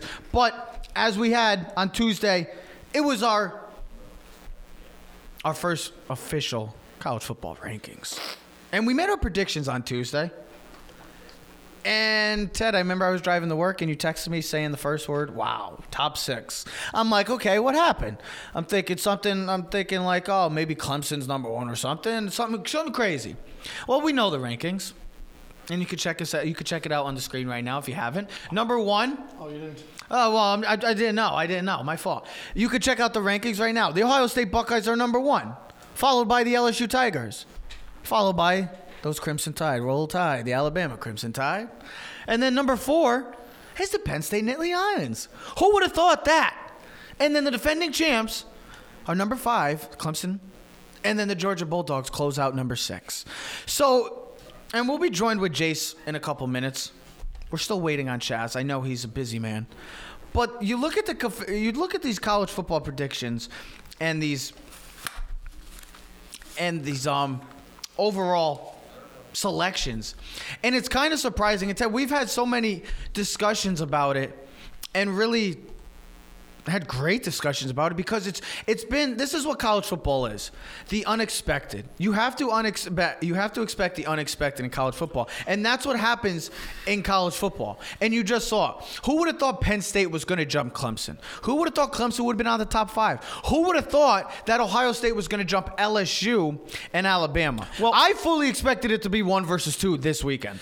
Well, come on. What you and Chaz have talked about this multiple times on the show that you felt Ohio State was the best team in college football. And I do. They've been the most impressive. And I do. Now, I thought was the most shocking was to me was, excuse me, was that Clemson was not in the top four. Now, you everyone has an excuse. Everyone has an excuse. Clemson hasn't beaten anyone. Their best win is against Texas A&M. The ACC is god awful. they won a one point game at UNC. Mm-hmm. Blah blah blah. It happens. But for them to not be in the top four, like, let's be honest, they might be the most dangerous team in college football. And there's actually, I'm going to come in, and there's a lot of telling signs from this first rankings to me. And here he goes. The legend. Chaz is calling. He's back. He's back. Ladies and gentlemen, he's back. The legend himself. Big old Kanish is here. And we're, tur- we're currently talking right now, and we'll get into the game picks in a sec. We're talking about the committee, top six right now. You know the top six rankings. Me and you have been pretty adamant about who the number one team is. I was kind of surprised that LSU wasn't number one because I thought they've had the most impressive schedule so far. And Joe Klatt, for anybody that doesn't listen to Joe Klatt, and you're a big fan of college football, I highly recommend. He's uh, unbelievable. I love Joe Klatt, and he makes a great point. Yes, LSU ha- has had some big wins: Florida, Auburn, And then Texas, I know the Texas loss win doesn't look as sexy and appealing anymore, but Ohio State, when they play their ranked opponents, they have demolished their opponents. Is that their ultimate reason why Ohio State was the number one team over LSU because of how convincing they've looked in every contest this year compared to LSU's three impressive wins? I think it has to be just because you know. I mean, even if you look at it from, you know, I think you look at Ohio State. They played Cincinnati, who was ranked twentieth, and, and, blew them out by fifty. Yeah. Um, you know, their thrashing of Wisconsin. Um, so I think that that's what it comes just from the eye test. Ohio State has just completely blown everybody out that they've played. Where LSU, that Texas win now, with Texas being unranked and squeaking by Kansas, um, you know, struggling a little bit against uh, Florida and Auburn, that yes, they have better wins, but they were not as convincing as they were in those games. What is your overall take in in general with this first initial reaction? I think it's pretty telling that Alabama number three. I think with this loss, if they lose to LSU this week, I think Alabama is not getting into the college football playoff. And I think they made that pretty clear. And even with Clemson at five. Clemson's going to get in because these two team, these four teams in front of them are going to play and they're going to knock each other out. So Clemson's definitely going to get in. It doesn't. It's. I'm just surprised. What was your biggest surprise to the first rankings? I think that it's just that the committee has an agenda, right? Um, and the biggest thing for me is just to save the Pac-12. Um, you know, Oregon and Utah. I mean, when you look at it right now, the Pac-12 has five of the top 17 markets in the USA. Okay, but the problem is their schools aren't making nearly as much money as the other conferences.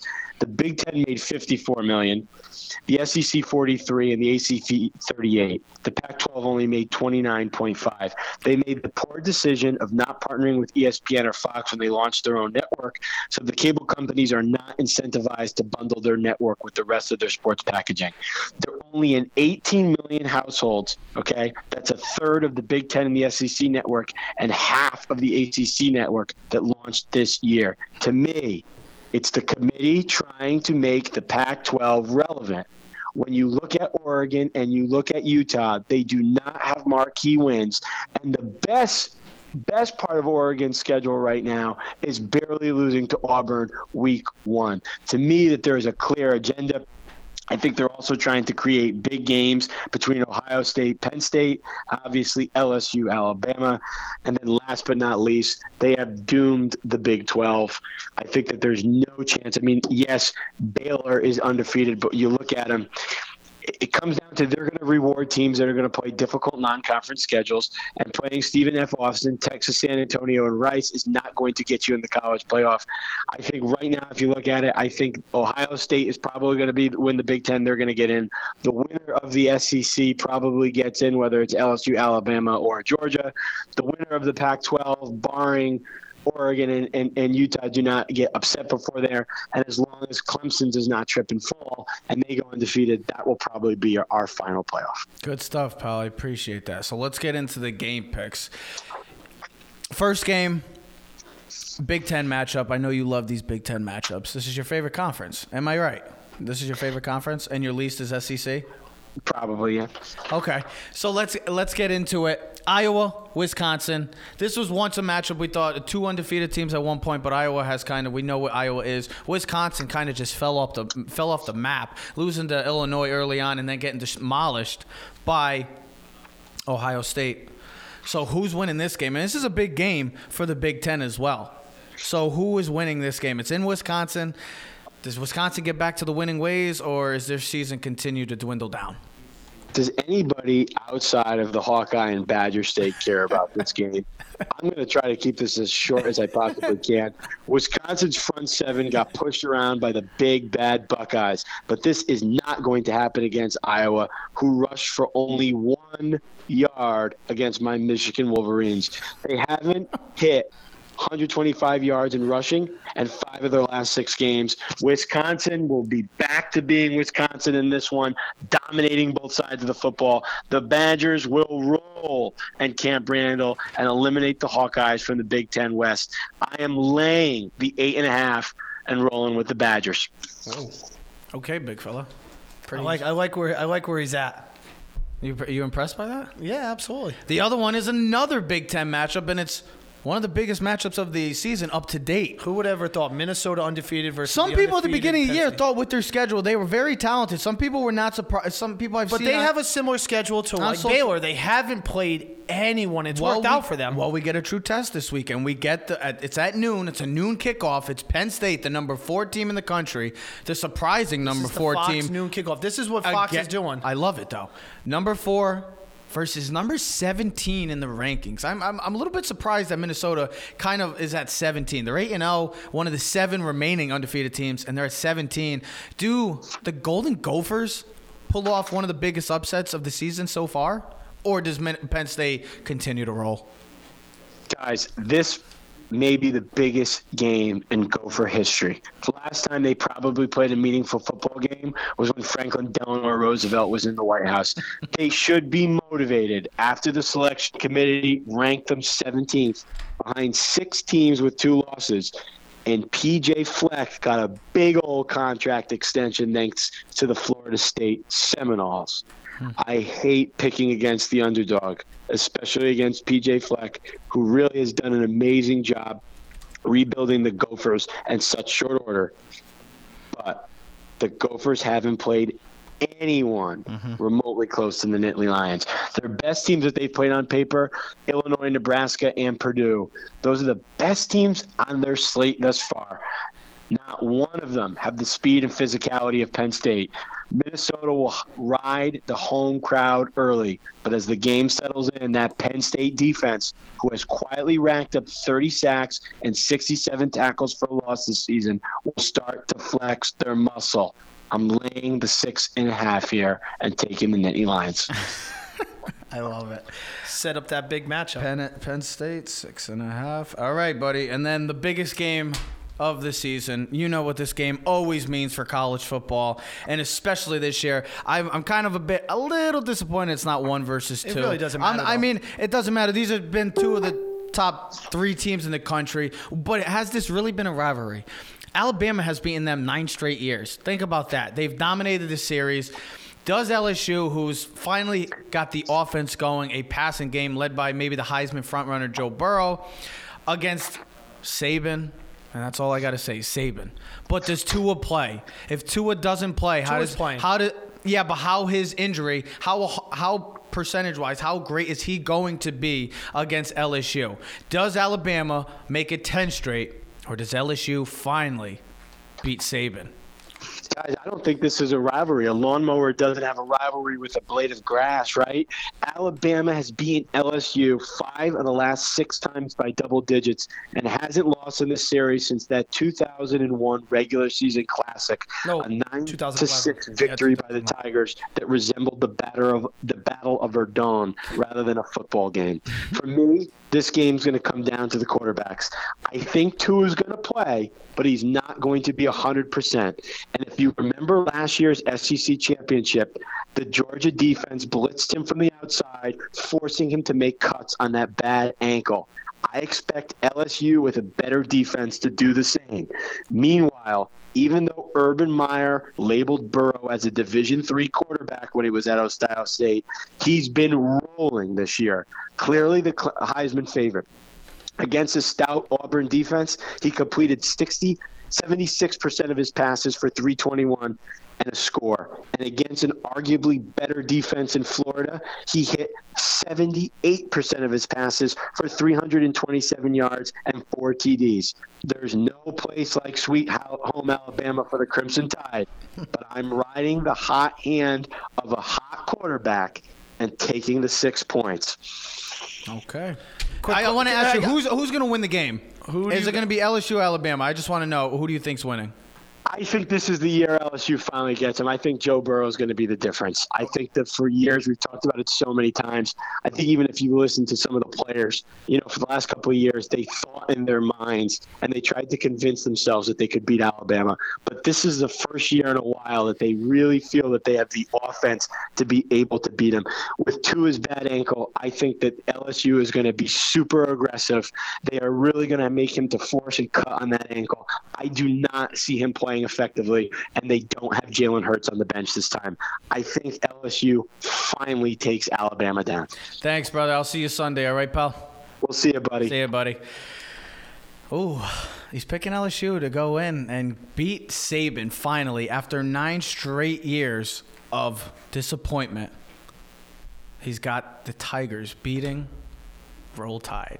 And is that 100%? And we're going to be joined right now, and Jace, Jace Garcia is joining us currently right now, the host of a hard hitting college football show, as well as Jawing with the G Men as well. He's going to be joining us to talk some college football right now. And Jace, I wanted you to join us. Thank you for joining us as well, buddy. I appreciate having me. Of course, my friend. So we just had Chaz on. He made his picks. And he picked LSU to win on the field. Before we get into the game picks, I wanted to ask you know about the big news with Chase Young, correct? And bro, all the rumors right now is that he's it's it seems like it's only going to be one game right now. If it's more than longer than one game, how do you think this affects my Buckeyes going forward? Uh, well, I don't know how up to date you are with the rumors, but it's looking like more than one game. What are, we, I'm what are they saying? Saying he took, uh, he came out, he said he took money from a family friend. Mm-hmm. That family friend looks to be an agent, so we don't know. Great. So, So he paid, but here's the thing: we were But just I heard reading. he paid in paid full. back the loan, so it might not be. There's a but where did that money come from? Ugh, God, this Where is did that this is as a Buckeye fan, you hear this news and this this can be drastic and this can really change college football. It's just for crazy the that year. this stuff always comes out at the work. Like This this when can was really- it the last seven, eight games? This can really Yeah, change you're right. It, it can. Also, think about the draft. Mm-hmm. Every uh, the past week, Hey, our Giants would love it. yeah, the Giants. Would love Yeah, it. I would love that. Come on down. Everyone's been talking about how maybe it's not Tua, maybe it's not Joe Burrow. Mm-hmm. They're taking Chase Young. Maybe they can get like a Jalen Hurts, maybe someone Jordan Love in a later round that could still help them out. Mm-hmm. Yeah. But now with this, Ch- Chase Young's definitely going to drop. You look at teams. Th- this brings up questions with violating the NCAA rules. Teams are going to look. Maybe he's going to violate our rules. Maybe would- he's I going would to love it. violate the NFL rules. I just So think- I don't know how far. i- If there was a discussion between a QB and Chase Young, Yeah, they're going. It the shouldn't be. QB It shouldn't be a discussion to me. I've already oh, made. no. I would put Chase Young as the number one pick. But At the this- end of the day, can he produce on the football field? That's And all that's I what care he's done in college Because he, as character, this doesn't reflect anything bad on his character. No. Okay. If he took a loan and he paid it back, and we'll find out how everything because it's all probably come out after we're done with the show because that's how it works every Friday for us. It comes out after three o'clock. When well, we I'm do glad the we got it in the morning. But I'm no, glad well, we got we it won't before the, the show. final But I'm glad we got it before to just talk about it. Listen, if if he's out for two games, all right. If he's out for three against Penn. Look how bad they've been. I'm sorry, but that's, that's, that's just the Oh, I know, Giants' that's luck not- right now. If he's out for three games against Penn State, that's really significant. Now, I still think they could beat Penn State because He changed- I he real- changes the dynamic. It's like the Yes. Lawrence Taylor thing, like Ed Khalil Mack. Yep. Everything has to get shifted toward him. Now, you know, now instead of playing coverage where you only rush four, now you might have to bring an extra blitz. Now it gives open for bigger plays. you can erase him from the Heisman. Here's the thing: Yes, he's yes. I raising mean, from the he's going for Heisman, the Heisman. the Michigan game, of course, and then of course, if they do run the table and they get to the national championship, uh, the Final 4 you know, the college football. Mm-hmm. It's not That- BCS listen, anymore, Ted. They said it, they said it this morning. Alabama doesn't have a Chase Young. LSU doesn't have a Chase Young. Nobody Young. has a Chase no Young. one has a No. Chase Young to be able to do what he can do dynamically and take over a game. That's why it'd be especially drastic. defensively. It, w- it would Yeah. be as a Buckeye fan, it would be um, Devastating. t- t- devastating, drastic for us as a team. And I still think this team is so talented, but with him on defense, he's a game changer. He's an impact player. He changes maybe the outcome of games. And if he's out, damn. Because that would be unfortunate. Because this team is so talented. This is the year you feel like Ohio State could match up Yeah. with those Clemsons and Alabama. there's no one at the college level that can block him. Whereas past years, you've seen Alabama and Clemson really take it to everybody in college football, and that's including Ohio State. This team feels different. But if the news is true and he's out longer than a game or for the rest of the year, damn. As a Buckeye fan, I would be very, very upset to see because this is a this is a golden opportunity for this team to win a championship. I think the opportunity's still there. But this takes a huge hit. You, you're right. It you're takes a huge hit for the team. You're right. But where Chase Young gets taken out of the Heisman Yeah. candidacy, a guy like Justin Fields, J.K. Dobbins can easily come in. That's true. Yeah, because if people forget, Justin Fields was like the, the guy that we were talking about four or five weeks ago as a Heisman guy. Now all of a sudden, well, he's not good enough. Oh no, he's great. They have three and he's players. still. And here's the thing: his numbers and the games up ahead are only going to set him up even more. Yeah. Because if they win and they beat Penn State and they beat Ohio and beat Michigan and they win the Big Ten championship, without a Chase Young and Justin Fields is a reason. That's oh, he'll be the number one pick next year. not. Well, I wanted the to year after. sp- yeah, next. You know what Get I it mean. together. Oh, yeah. College football just made their first initial reaction Yep. of rankings. What is your initial reactions? I was a bit surprised from it. I know Ted was a bit surprised. How did you? I know you guys do on the college football Yeah. show. How was was your? biggest was just that Clemson wasn't in the top four. What Yeah. was your? Did they get it right? I was surprised by that. That's the top four I had in my rankings this year. You week. had Penn State. Yes. The thing with that is Wow. this year it's all been about the eye test. Normally it's all about resumes, who they play. This year it's all been about the eye test. And um, with Clemson, the beginning of the season they struggled uh, up until the North Carolina is obviously the big game where they only won by one. But before that, Trevor Lawrence was his touchdown to interception ratio was almost even. Uh, Travis Etienne, he had a solid game one, but other than that, he was struggling to get to 100 yards. So you see that, and then you see Penn State, who's was dominating, and they struggled against the tough teams they're supposed to struggle against. But should they get punished? Should Clemson get punished for? I mean, they're the defending national champs. They're on a 24 game winning streak. They haven't lost. Should they be that. getting punished? I mean, I know their non conference schedule is horrible, but Penn State's non conference schedule was horrible. Um, Alabama's schedule, it seems like every Let me- year, is one of the big questions. Why should Clemson, or yeah, Clemson, get punished for that? They're the defending champs.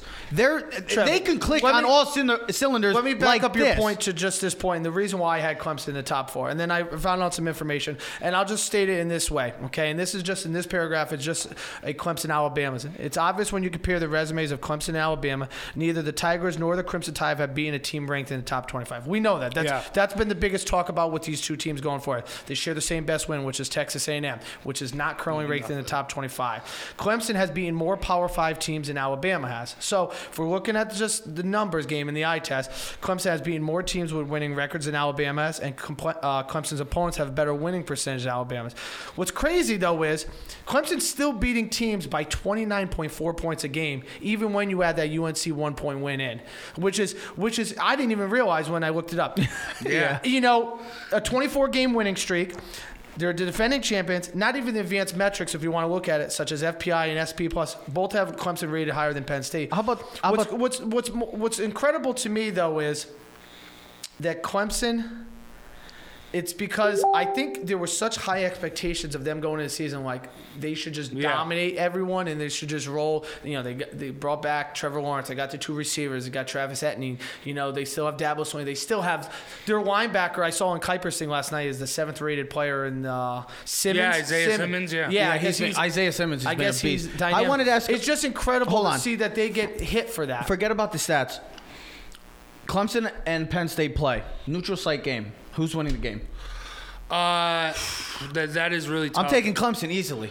I don't I would either. take. I don't know. I would take Clemson easily. Definitely not easily. No, I would. I would because of the experience. They're a defending national champions, and we know what we're going to get with Trevor Lawrence if he start. I mean, he's still great. He's I think still it comes going down to to be coaching. great. Dabo versus Frank. I'll take Ja- I'll take Dabo Swinney as well. Uh, you just made it even more simpler for me. No, I'm- Dabo Swinney over James Franklin. We James I would just love a- that defense James, and offensive James dynamic. Franklin is all right as a coach in big games. I've seen Dabo Swinney win the big game against a Yeah. Saban.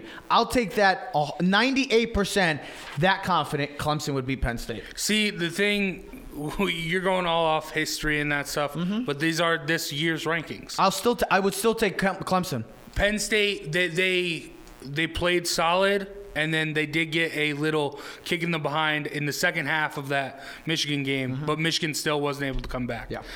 Uh, Penn State, I mean uh, Clemson struggled a little bit in the early, and then it was close against North Carolina. Mm-hmm. Yeah. they needed that kick in the butt to get going. Yeah, because they, Maybe it they've would been cha- rolling. They've scored Okay. 40 points. Maybe it would in change seven for me. straight games. Maybe it would change for me. And it all depends on what happens with the suspension of Chase Young. If they go into Penn, if they go into Ohio State and they beat up on Ohio State and they beat Ohio State, They're like- not going eh, into Ohio State and beat. If they if they beat they Ohio, win, if it's they gonna beat be Ohio- within if, seven if points. they beat Ohio State, maybe I'll give them more of a chance. But I would go Clemson. that game, you would need that game to tell you. Yeah, because they have. I I, know what Clemson is. What about this I game? know what, What about the Clemson let's is. start I with know this it's. pa- weekend. I know past years you've said. Yeah. I know what Clemson is. I want to see how they do Alabama or not Alabama, Penn State going forward about- against a Minnesota, against an Ohio State, going for and even maybe a Big Ten championship. I want to see it because they haven't played anybody, and that's what I wanted to start with. Is one of our games this week, one of our big games this week, and the biggest game as our, as Chaz says, and maybe Golden Goal for history. Is the Minnesota against Penn State game? Yeah. Minnesota's undefeated right now, haven't played anybody, but also Penn State is eight and zero. They're number four in the country. People feel surprised that they're number four. What do you see going with this game? Do you see Penn State continuing the roll, or do you see the Golden Gophers pulling off the huge upset? I I see the Golden Gophers getting brought to reality because if you look, uh, I think the first five games went into overtime a bunch, only winning by a couple points Mm-hmm. against Fresno State. so uh, Yeah, I mean, I got it right here in front of me. If So can you got. Penn State. You got Penn State comfortably then. Uh, I I think. See, I, I, I say comfortably because even though uh, there's a lot with PJ Fleck and Florida State, even though he did just sign that Extension, yeah. That don't mean anything in college football. No, yeah, there are rumors We've seen it coming out. before, yeah, we've seen it yeah, before. Florida State's willing to buy that contract. you contract. saw out. you saw So, Deion Sanders too. Yeah, Deion Sanders. Which so- I think that would be cool. I think. Yeah. Are we talking about Florida State right now? No, we're talking no, about no, a team that's no, but we're horrible. just- we're talking about Florida State. They just got Well, he embarrassed by brought up the- Miami. The, the coaching thing. No, I know. It's and, and of course, anytime there's a you know coach, it's think about it. Minnesota program, Florida State. PJ Fleck has done. it. PJ Fleck is awesome. I love PJ Fleck as a coach. You saw what he did in Mr., uh, Western Michigan, led them Yeah. to a Cotton Bowl. I know they lost, but led Western Michigan to a Cotton Bowl. And now you got Minnesota 8 and 0 and maybe the best Mich- Minnesota team in a long time. So you don't see it happening. First though. time since No, 1941 that they're. I, 8 I don't know. Uh, I think. I, I mean, I like Penn State a lot. I think what something no one's really talking about. I brought it up on my show this week for Mm-hmm. hard hitting college football. So say Penn State wins this game, then they lose to Ohio State. Yep. They wouldn't be going to the uh, to the conference championship, so that's another game. Same. A lot of talks going about the winner of LSU Alabama this week. Mm-hmm. Loser doesn't have to go to the conference championship game. So everyone's saying if Alabama loses, if LSU loses, they go in. But who's not to say Penn State doesn't go in if they only lose to Ohio State? Well, me and Trevor talked about We've ah, this. had- we've So- had- so I'm especially gonna since they're bring- We've had, so we've, had, we've had long, So long I'm gonna bring up discussions. this. I'm gonna bring up this scenario, okay? And I thought about this. And here's a realistic scenario that could happen. So Alabama beats LSU, right? This week. Penn State wins. No big things. Everything moves on. LSU is going to have one loss. Mm-hmm. Alabama, if they win out and they beat Auburn at the end of the season, they'll go to the SEC West title, Yeah. right? And they're probably going to play Georgia. Yeah. Now, say Georgia wins the SEC title, right? They would have one loss against South Carolina. Ohio State runs the table, they get in. So you got Clemson, Ohio State automatically in. There's your two. Georgia's three. Okay, Georgia has one loss. Alabama has one loss. LSU has one loss. Wait, and you then- can't. No. How, how does LSU and Alabama have one loss? because Alabama would lose to Georgia. Nah. So listen to me. Georgia would have one loss. Alabama would have one loss. LSU would have one loss. And what we would both believe in Oregon beating Utah would have one loss. Yeah. Who is now getting in as you got to pick two spots, and there's four teams. You're probably taking the Pac-12 champion, I would assume, because it's just No, respecting you got their one. You got one champion. spot left. You have to. don't know. It has to be. So the, then, so then, is it Penn State? Is it LSU? Who or is it Alabama? I think is Pa- it. The, I think that's past saying. And, signs- and, and here's the thing: if Ohio State's the number one team in the country, and that's the only loss, and it's a close loss, Yeah. Does Penn State get the respect does it deserve in the Big Ten, or does LSU because of their schedule and their only losses to Alabama, but Alabama's only losses to Georgia? That's the. I want total chaos. I told my brother because I think in chaos, then you can at least bring to a six-game playoff. Yeah, I, I Six teams, excuse me. I, I like the six the 16 playoff. I actually wrote a blog earlier this week about it and how it will go down. Where can people find that blog? Uh, hardhittingcfb.com. Okay. Check that out. Okay. Um, but I, I just think in college football, everyone just strokes the SEC's ego so much. I'm an SC, I'm a Florida Gator guy, so I was ru- Okay. definitely rooting hard. For, I've always been a Florida Gator. Uh, listen, they're not. They were not as good as I thought. my they were. my thing is uh, to answer ahead. your question and to come in with you is um from past years from past experiences that we've seen the conference championship seems like it's almost it's not important Ohio State got It's in not, and Penn past State two won. it's years, not yeah. it's not important and i think this year i mean I th- if you're really going to But really- it is important if because you're really Ohio gonna State, dig when da- they if- crushed Wisconsin that year, with if you're really gonna- that made Yeah. a difference for them. if you're really going to dig down and, and make that a priority, the conference championship, then you have to put in the Pac-12 because if you have the you if you have the ACC, if you have Clemson, if you have Ohio State, the Big Ten, and you have Georgia as the SEC, you have to put in the Pac-12. If you do not, then stop putting that as one of your criteria uh, priorities Well, in the criteria. there's different Stop people, so I don't but know if that's stop, a I know, but stop putting Yeah. that as one of your priorities. Stop saying you need a college football champ uh, or a conference champion because the past couple years you haven't done it. So get rid of that. Plain and simple. If you do not put a conference championship in and you put the at large again, that's just my take. Now, here's my thing though: if Tua loses because of the ankle and he's on, not I- healthy, I don't. I don't uh, care. Does that play into no, a factor? No, it shouldn't. It should I- because I- it's about what the, Yeah. who the four best teams are going in, and when Tua is healthy compared to seventy five percent, it's a whole different team. I think, really, regardless, Ohio State's number one right now. This game this week, they're going to be number one after this. Loser is probably going to drop out of the top 4 mm-hmm. just for Clemson. But. I I am a Pac-12 guy. On my show, I joke You're around. I'm guy? Jace West Coast. Yep, I'm born in Utah, moved oh, here. So, So, yeah, that's where you got the love. Sorry, but I, got- Utah. I'm sorry, but if Oregon and Utah play, I'm going with the Ducks. I understand that. That was a bad loss to USC, but they can definitely. Yeah. I don't know if they're going to get the respect though. Would they get the same respect as Oregon? No, they would not. No, they would No, not. because of the Oregon's name. way too much of a name. Yep. But Utah has one of the best defenses in the country, and in that USC loss, they did lose their their star running back, who, in my opinion, should be in the Heisman talks. And Zach Moss, he's a stud. He is, a beast running Yeah, back. he is. And they didn't have him, so Tyler Huntley had to do a lot more than he had to. But and also Michael Pittman Jr. for uh, USC just destroyed. So who do you got in the big game this week? The biggest game of the year right now: Alabama versus LSU. So, uh, the the deciding factor here for me is the defenses. Uh, LSU obviously has uh, Delpit, who's looking like a top ten pick. Um, but Alabama's defense isn't what it was. I think this is going to be a shootout. It's highlighting the offenses. It's going to be Joe Burrow versus uh, Tua Tagovailoa, and the winner is probably going to win the Heisman and might even get the number one overall pick. But I, I just did some research earlier today preparing for the show. Alabama has the same amount of returning players playing on their defense, returning starters, as they do freshmen, and they have played no one. The, like we meant, like you mentioned earlier, this their big game was Texas A&M. This is a big game. This is LSU. You're putting the same amount of freshmen as you do returning starters from last year in that position against a newly revamped, high-powered LSU offense. Joe Burrow's going to have himself. Are you day. picking LSU to win? Yes, I am. Wow, that's two people to pick LSU. Is it because of two? We had a sweep on my show. All three All of us LSU? picked LSU. Yeah. You're all going to be wrong. Is it because of Tua's also not being 100% though? If Tua was 100, percent would you have a different? Uh, no, they have that weird uh, ankle Really? surgery in Alabama where it just turns stuff around. I think it's going to be fine. Uh, They told- and- they pulled the pull pork.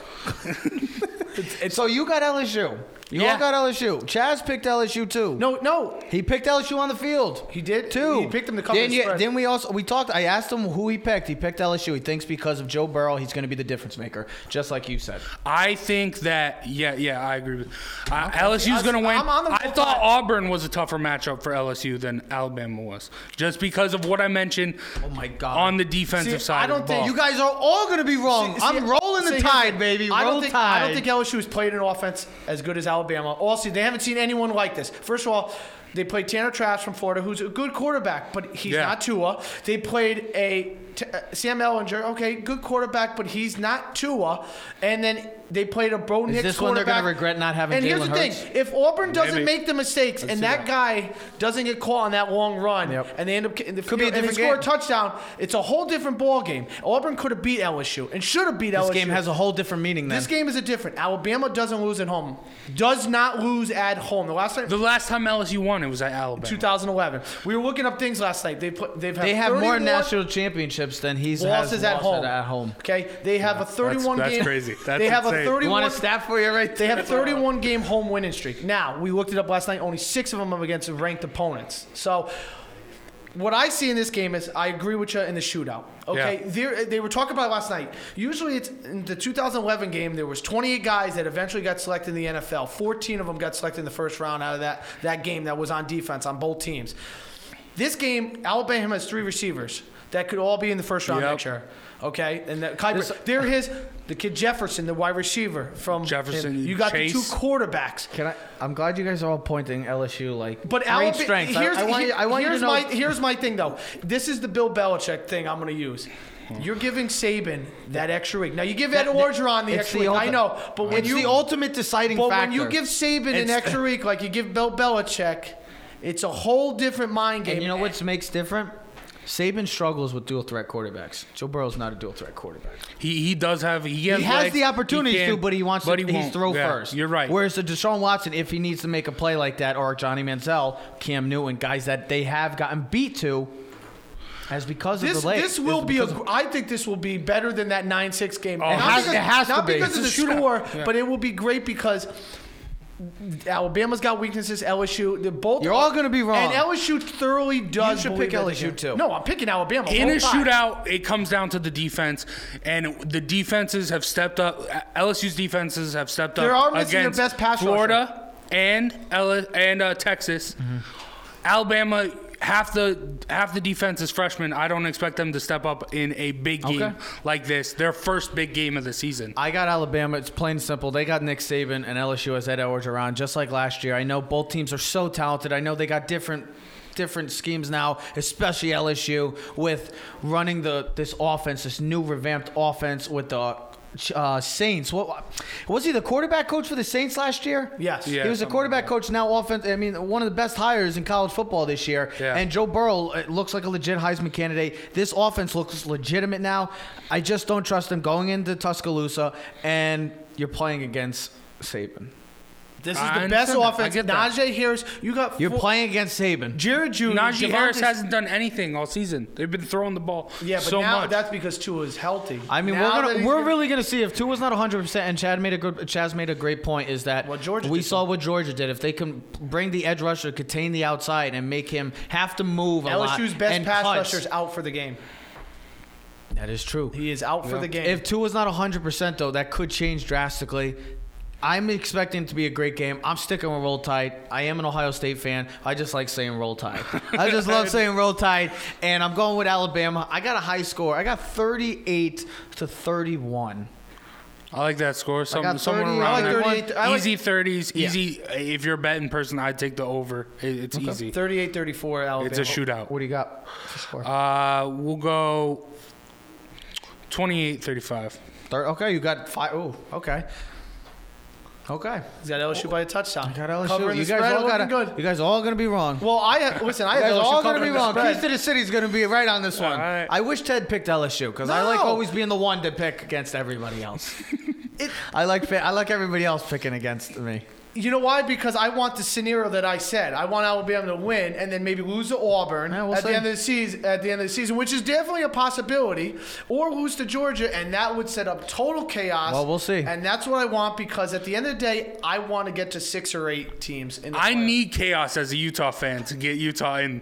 Well, I need you as much the best. chaos And as so does the. Big 12. So, Jace, yes, thank you for right. joining us. Thank Tell you them for where they can me. follow you. Give us. Uh, at Big JC Ace on Twitter and uh, hard hitting college football. Jawing about the G Men. Uh, hard hitting wrestling show if you're a wrestling fan, Mm-hmm. and throwing jabs boxing podcast if you're a boxing fan. They're all over the place. Yep. All on Attaboy. Facebook? Thank you for joining us. All on Facebook, all on Twitter. Everywhere. You All over find- social media platforms. Yeah.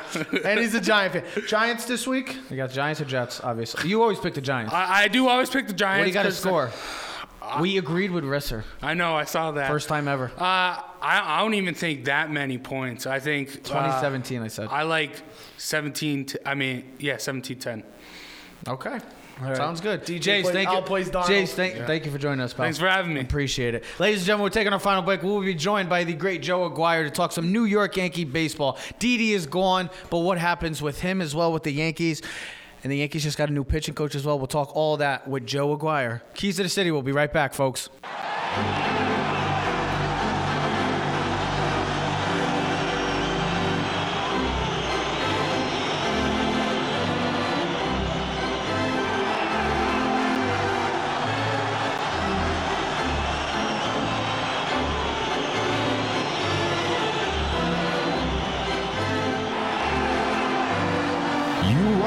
Sports?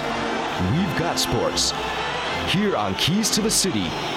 Brought to you by All Noise Radio. Here's your host, Trevor and Ted. And ladies and gentlemen, we are back. Clovercrest Media presents Keys to the City. Thank you, Jace Aguirre for or Jace Garcia. Oh, he's not my son. Oh son. my God. Jace Gor- It's it's like a talk. Jay, if you say it fast, Yeah. Because I like to talk fast sometimes. Yeah, you Jace do. Garcia, but Jace Aguirre. It sounds it sounds kind It of does. it's kind of close, and also oh, What's up with the facial hair, by the way? You guys look great. Huh? Or Well, facial hair is all well, I he's re- he refs. And he's got the silver fox going Oh, on. he this pointed so out I, the so I great- didn't, I didn't gel my hair this morning, and I was like, "Oh my god!" I was. I He has refereeing, so he has to look clean. Gotta shaved. keep it So usually And it's I clean did- shaved. So I did it tomorrow morning- differently. yeah, for I college did it football, differently. Usually, it's got to be bald. It's got to become, and I hate it. It's, Really? It's like the police thing. Yeah, for a high school. Well, school. you could wear facial hair, but it doesn't go. It's kind of No, like no, the you can't. It's No, the New York Yankee way. No, Yeah, I like it. it's the it. New York Yankee way. I way. like it Yes. a lot. Do Uh, you? if Then I why do. don't you shave it? No, I like. It. I'm your not beard. refing. Yeah. No, but you look exactly. good with the beard. Plus, it's Yeah, I've been November. getting a lot of compliments The on beard it. looks good. Yeah, you know what it was? I just got lazy and I stopped shaving The for a beard, couple weeks. the beard looks good. Yeah, I only trimmed it down just because uh, I just wanted to. My birthday's on Sunday. Well, so he didn't want to tickle that. his girlfriend. Yeah, she doesn't. She kind of likes. She kind of likes the beard, but she doesn't like the beard. But I hope she's watching. She she might be. She probably turned you off by now. So the season is over, baseball as we know, but and we were just talking about the New York Yankees because the clean shaven, and that's what we're here for. We're talking New York Yankee baseball. And there's a lot going on. They didn't sign Didi, but I think the most important thing we should be talking about is that they hired a pitching coach. And that was one of the glaring holes and one of the things that we needed to improve on coming into next year. We need to improve on the pitching. And I think Matt Blake, from what I've seen, he pitched. He was a go, the pitching coach for Cleveland, and you know how that pitching staff has been. You look lost. no, he was not the pitching coach. Well, he wasn't a pitching coach, but he was part of that. Director of the pitching development. and Yeah. you see all the guys that he has progressed through the Cleveland Indians. So farm it, when I see something like that, And that's well respected. He's moved fast up through the ranks from the high school to the college to the, the Major League Baseball. He's an analytic guy. Oh, is he good in high school? I don't know. No, so he was a salesman who quit his job and opened up this like pitching development What are we school doing wrong? And gained just a great reputation immediately. He's uh Must have been a hell of a whiff. in his low 30s. He's and he's like really You should go. I heard you're a pretty good coach at wiffle man. ball. If I I, I, I, I we talked about this last week. Telling Could Joe you, win dude. 100 games, and we said 90. ni- I said 92 and a half. that's right. I said I could manage. the I still believe that you would have too. 80 wins, No, he wouldn't. He would have He would 81. beat. The, he would make sure he beat the Red Sox 18 in straight. and then games. lose to the Astros. Right? Oh yeah, no Yeah, doubt. because Rizzo would be coaching the. Uh, Yeah. yeah, Astros. he So- would have to. All sa- all kidding aside, how do you feel about the hire? Was this the right hire? We've heard David Cone. We've heard a couple of the coaches, Michigan, Arkansas. Yeah. A couple of those coaches maybe getting for the job, but Matt Blake is the guy. He's a big analytic guy. I, I, analytic, but he's a progressive guy. So how do you feel about this hire? Uh, my I guess my concern is is that he's never been a pitching coach at the major league level. And so, is this just something he's going to learn on the go? Is that kind of how this works? It's a numbers game. You know what I mean? It's you know, but but to, to Aaron Boone's credit, he just became a manager, and and and, and he sort of, although he's been around the game longer. Well, you He's know why? been around the Because he game his doesn't- you don't entire have to life. His dad was a manager. I'm not trying to cut you off, but we, I joke with this, and we talk about it all the time. This is what's going to help him coach. It's going to go like this. Here's the number. Oh, right. You put this guy and take. He's got a hundred Yes. pitch, and that's because that's what, what baseball has become s- for the most part. We don't like it, but it's the way they are playing the game nowadays. And analytics tell you that if you do this nine out of ten times, you will win nine out of ten times. But here, let's be honest. As as these salaries started to rise, you started having more of the coddling of pitchers. And, and and why wouldn't you? You know what I mean? You, you don't take your Ferrari to go grocery shopping. You know, you have a, a- another car you would take. It just, you know what I mean? It's It in just- your beach house you in Florida when No, you're on you're right. Yeah, you're right. That's just how it goes. And so, the, you know, the more they've been sort of coddling these big money guys, they've ended up creating a whole other section of now big money guys in middle relief, which was kind of stupid if you think about it. You know, you had to you had to figure somewhere along the way they were going to have to bridge the gap. It couldn't just be closers and starters making all the money. If you're going to make these middle relievers so important, they're going to want to get Especially paid. when pitchers can't go more than 100 pitches, can't pitch more than six innings. So it's like, how do you get to the ninth? There's still three innings, which are probably the most important three innings of an entire baseball game. Well, because of the value that the Yankees have in bu- with their bullpen is that But they we're talking could- every team, though. I know, but I'm, I'm, we're talking Yankees because they they value that bullpen so greatly, and you saw in the po- in the postseason that if they can have a couple innings from Tanaka or Sevi or uh, Paxton, if they can have enough like a four or five innings, they can get to their bullpen in the sixth and work that way because of the value they have in the bullpen. Do you remember the game against Toronto uh, when Tanaka, I think they pulled him like the seventh? He had one hit shutout going, and he had dominated them once earlier in the year, I think around July. And, you know, the announcers were like, well, you know, the first time through the lineup, they hit 239, second time 245, third time it's 308. And it's like, but not on nights where he's dominating. it's on nights where he doesn't have his best stuff, where as the game progresses, he might get lit up later on. This is the problem with analytics, is that analytics doesn't take into account every single game and, and how you were pitching on a certain day. It takes into account all of the numbers and it divides it by your innings and, and your starts, and that's what the number is. Yeah, because what about some games when the first time around he just doesn't have it? Right. And then the other games, and we see him this year. He looks like a top five pitcher in the league. Where it's like he had the two games where he's like he had Tampa Bay, went like nine innings, complete game, and it's like, what about that game? Right. Right? Analytics doesn't factor games like that in. It only factors in games like the Red Sox game, where he gave up 12 runs in, in one inning. Because that's supposed to balance the other four games that he hit, went eight innings and with one hit. And Right, but that's not how reality works, and that's again that's the problem with analytics. It's like And it's you- almost like fantasy sports. Yes. It's almost like fantasy sports.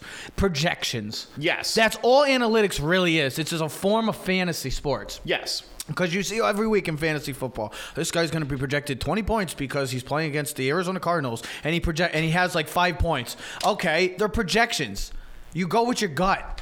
That's the problem with analytics. yeah, they don't go with their gut. They see a paper like like you just said and said, "Oh, this guy bats 230 against Tanaka, so we're not playing him today."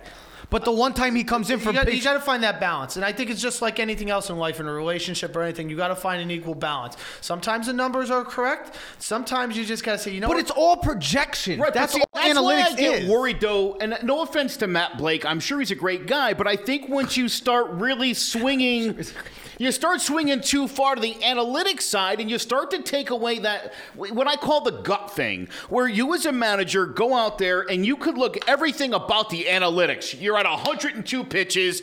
This is the third time you're about to face the order, right? Yep. And it's a team maybe historically that you haven't done great against. All these factors would say, get him out of there. You as a manager have to walk out there, though, look that dude in the eyes and be like, you got this? And he's going to say yes every time because they never Yeah. don't say yes. Used to and you got to know whether they're lying or got- not. We saw it with Paxton and Aaron Boone. They had a little thing this year where Ta- Paxton was pissed that he got taken out of the game, Mm-hmm. and it's like. I understand it. You try to do what's best for the team, Mm-hmm. but like sometimes you got to show, even if he blows in the next and gives up a hit, you got to show confidence in your pitcher because it's going to go, it's going to go deeper than just that game going forward in the season. At least I feel that way. As a, and I think the biggest thing is how does this guy handle personalities? Because I think a pitching staff and, and because the pitching staff is correlated with the catcher, the catcher, and I also read some. The Yankees also hired a new catcher uh, coach too. Yes. Did you see that? Yes. Which is kind of remarkable because the guy that was with him actually made Gary Sanchez this year a much better catcher defensively. His errors went down in half. passed He improved. He, I wouldn't say he was a great defense. He improved. no, he's though. never He gonna be improved great. drastically. So the problem was the, the, the throwing percentage dropped from 30 to 23% runners thrown out. But now here's the thing. Did the pitcher hold the guy? Ready? Ready, Ted? And you're eh, on the right track here already. Here, here's what we know now about baseball scrubs aren't running against him anymore. Like, g- guys like middling base runners are, are never going to try to run on Gary Sanchez. You know who steals on Gary Sanchez? Guy. Guys like Altuve, like real base runners. And so, of course, your percentage goes down because now not everyone's running against you. Again, analytics doesn't factor in the quality of runners who are successfully stealing on you. If they were to break it down like that, people wouldn't be freaking out. The pitch framing went way down, and we know, historically speaking, if you're able to become a better defender and a better blocker, as Gary did this year, Framing tends to suffer. And and again, this is he's lazy, he's fat and lazy, get rid of him. Get out of here, man. This guy works so hard. Same thing with, with Clint Frazier. All that trouble he had in the outfield, man. Every day he was out there while Judge was hurt with Judge and, and Eric Thames running balls down and trying to become a better player. These guys aren't lazy. It's a, it's a stupid thing to say, but again, you can't You're sitting just- in the back room playing video games. Right. You just can't look at the a- a- analytic numbers and decide that's the be all end all because at the end of the day, Ted, they're they're all human beings. And I it's go all it's all damn projections. Miguel Andujar getting benched against the Red Sox in Game the five. Eighth, I mean, how do you come back from that? How do you come back from? four. How does your manager look you in the eyes in a big moment, like, "Oh, I trust you," because you didn't in the biggest moment last year? Mm-hmm. No, you're right. What are you going to say to Luke Voit come spring training that you left him off the roster? You didn't even see fit to put him on the roster. How is that conversation going to go? Again, analytics all day long. I know they pissed Giancarlo Stanton off because he left after the last game. He wanted to play. Again, I've heard people like, oh, he should have been out there. He wanted to play, and he was sat. That wasn't his choice. And he left in a huff because he was pissed about that, which is what you want your guy to be when you bench him. Gerrit Cole wants the ball.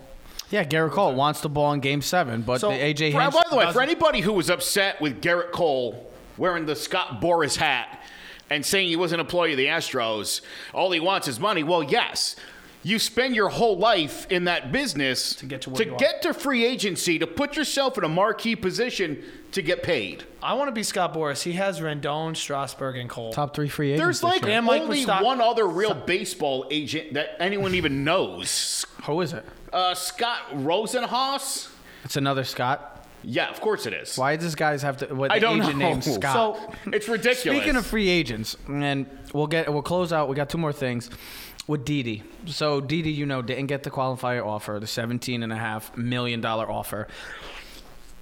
What do you think that means? Do you think they're? I think it's two things. They're going full on with trying to go get Lindor, or they're going to resign him. Where do you see them siding with? Again, I like Lindor. Is Lindor that much better than Didi? Do you not think so? I don't. Do I think Lindor is better than Didi? I do. Is he That- that, that much, much better of a- that I'm like another level Sure. above him? I don't think he's I that take- much better. Well, I, I think would- he's. when we talked about Trev, I said, here's the thing. I think Didi's going to come back on a deal like Gardner got. I do okay, too. he listen. Last year he got paid eleven and a half million dollars. They didn't want to pay him the qualifying at seventeen and a half. So let's find middle ground at fourteen and a half for one year. If any team gives him a multi-deal, he'll probably leave. But here's the thing: I'm reading about all this stuff last night on MLB.com. There's really only two teams that need a shortstop, and that's the Reds and the Milwaukee Brewers. Both teams don't like to open up their pockets and pay guys, even though they have both young shortstops in the game. Everyone else is pretty much solidified at shortstop. So the best thing for Didi to do is probably take a qualifying offer or a deal like Gardner's going to get for the Yankees, $14.5 million, come back with a full season of health, play at shortstop where, because here's my feeling on this and everything I've read, and this is why I'm saying this. The best Yankee offensive and defensive lineup in the infield is DJ LeMahieu at first, Gleyber at second, Didi at short, and Gio at third. Defensively, that is your best lineup. If you're going to move towards the short and move on from Didi, you're going to suffer a little bit at shortstop. Now, can he get better? Yes, but he's not going to be. Certain guys are really good defensively, and certain guys are not. He's still going to put a ball, but he's going to lack at shortstop. Now you're going to put DJ at second which is his natural position. But Voit's going to have to play first. He's not the same first baseman as DJ is. It's, it's the facts are the facts. I think DJ has to take a step back, say, listen, you know what? I want to play in New York. I want to win a championship. That's where I want to win because you can get paid. You could be like Machado, go to San Diego, get lost, pay Right. 300 million, and do nothing. Finish your point. Look, here's you're you were so on. Everything you said was what I was gonna say. Sorry. Uh, no, it's all good. I mean, you- you you just saved me from talking, uh, which will just bring me right to the conclusion of this. I do think Didi comes back, and I do think a one, maybe even a two-year deal at the right dollar figure. I think it's more than a year. I think it's a I- a multi, Team option? two or three. Maybe one with I an think, option. I think I- a three, I think three years is where I'm go. I it was where I'm. But thinking. Trev, I do agree with you. I would love to see Lindor on the Yankees more than Didi, but switch hitter, speed, defensive. Put him anywhere in the lineup, he would be dynamic. Lead off, second, third, move Judge down. Imagine having him and DJ one and two, and then Judge and Stanton and Sanchez.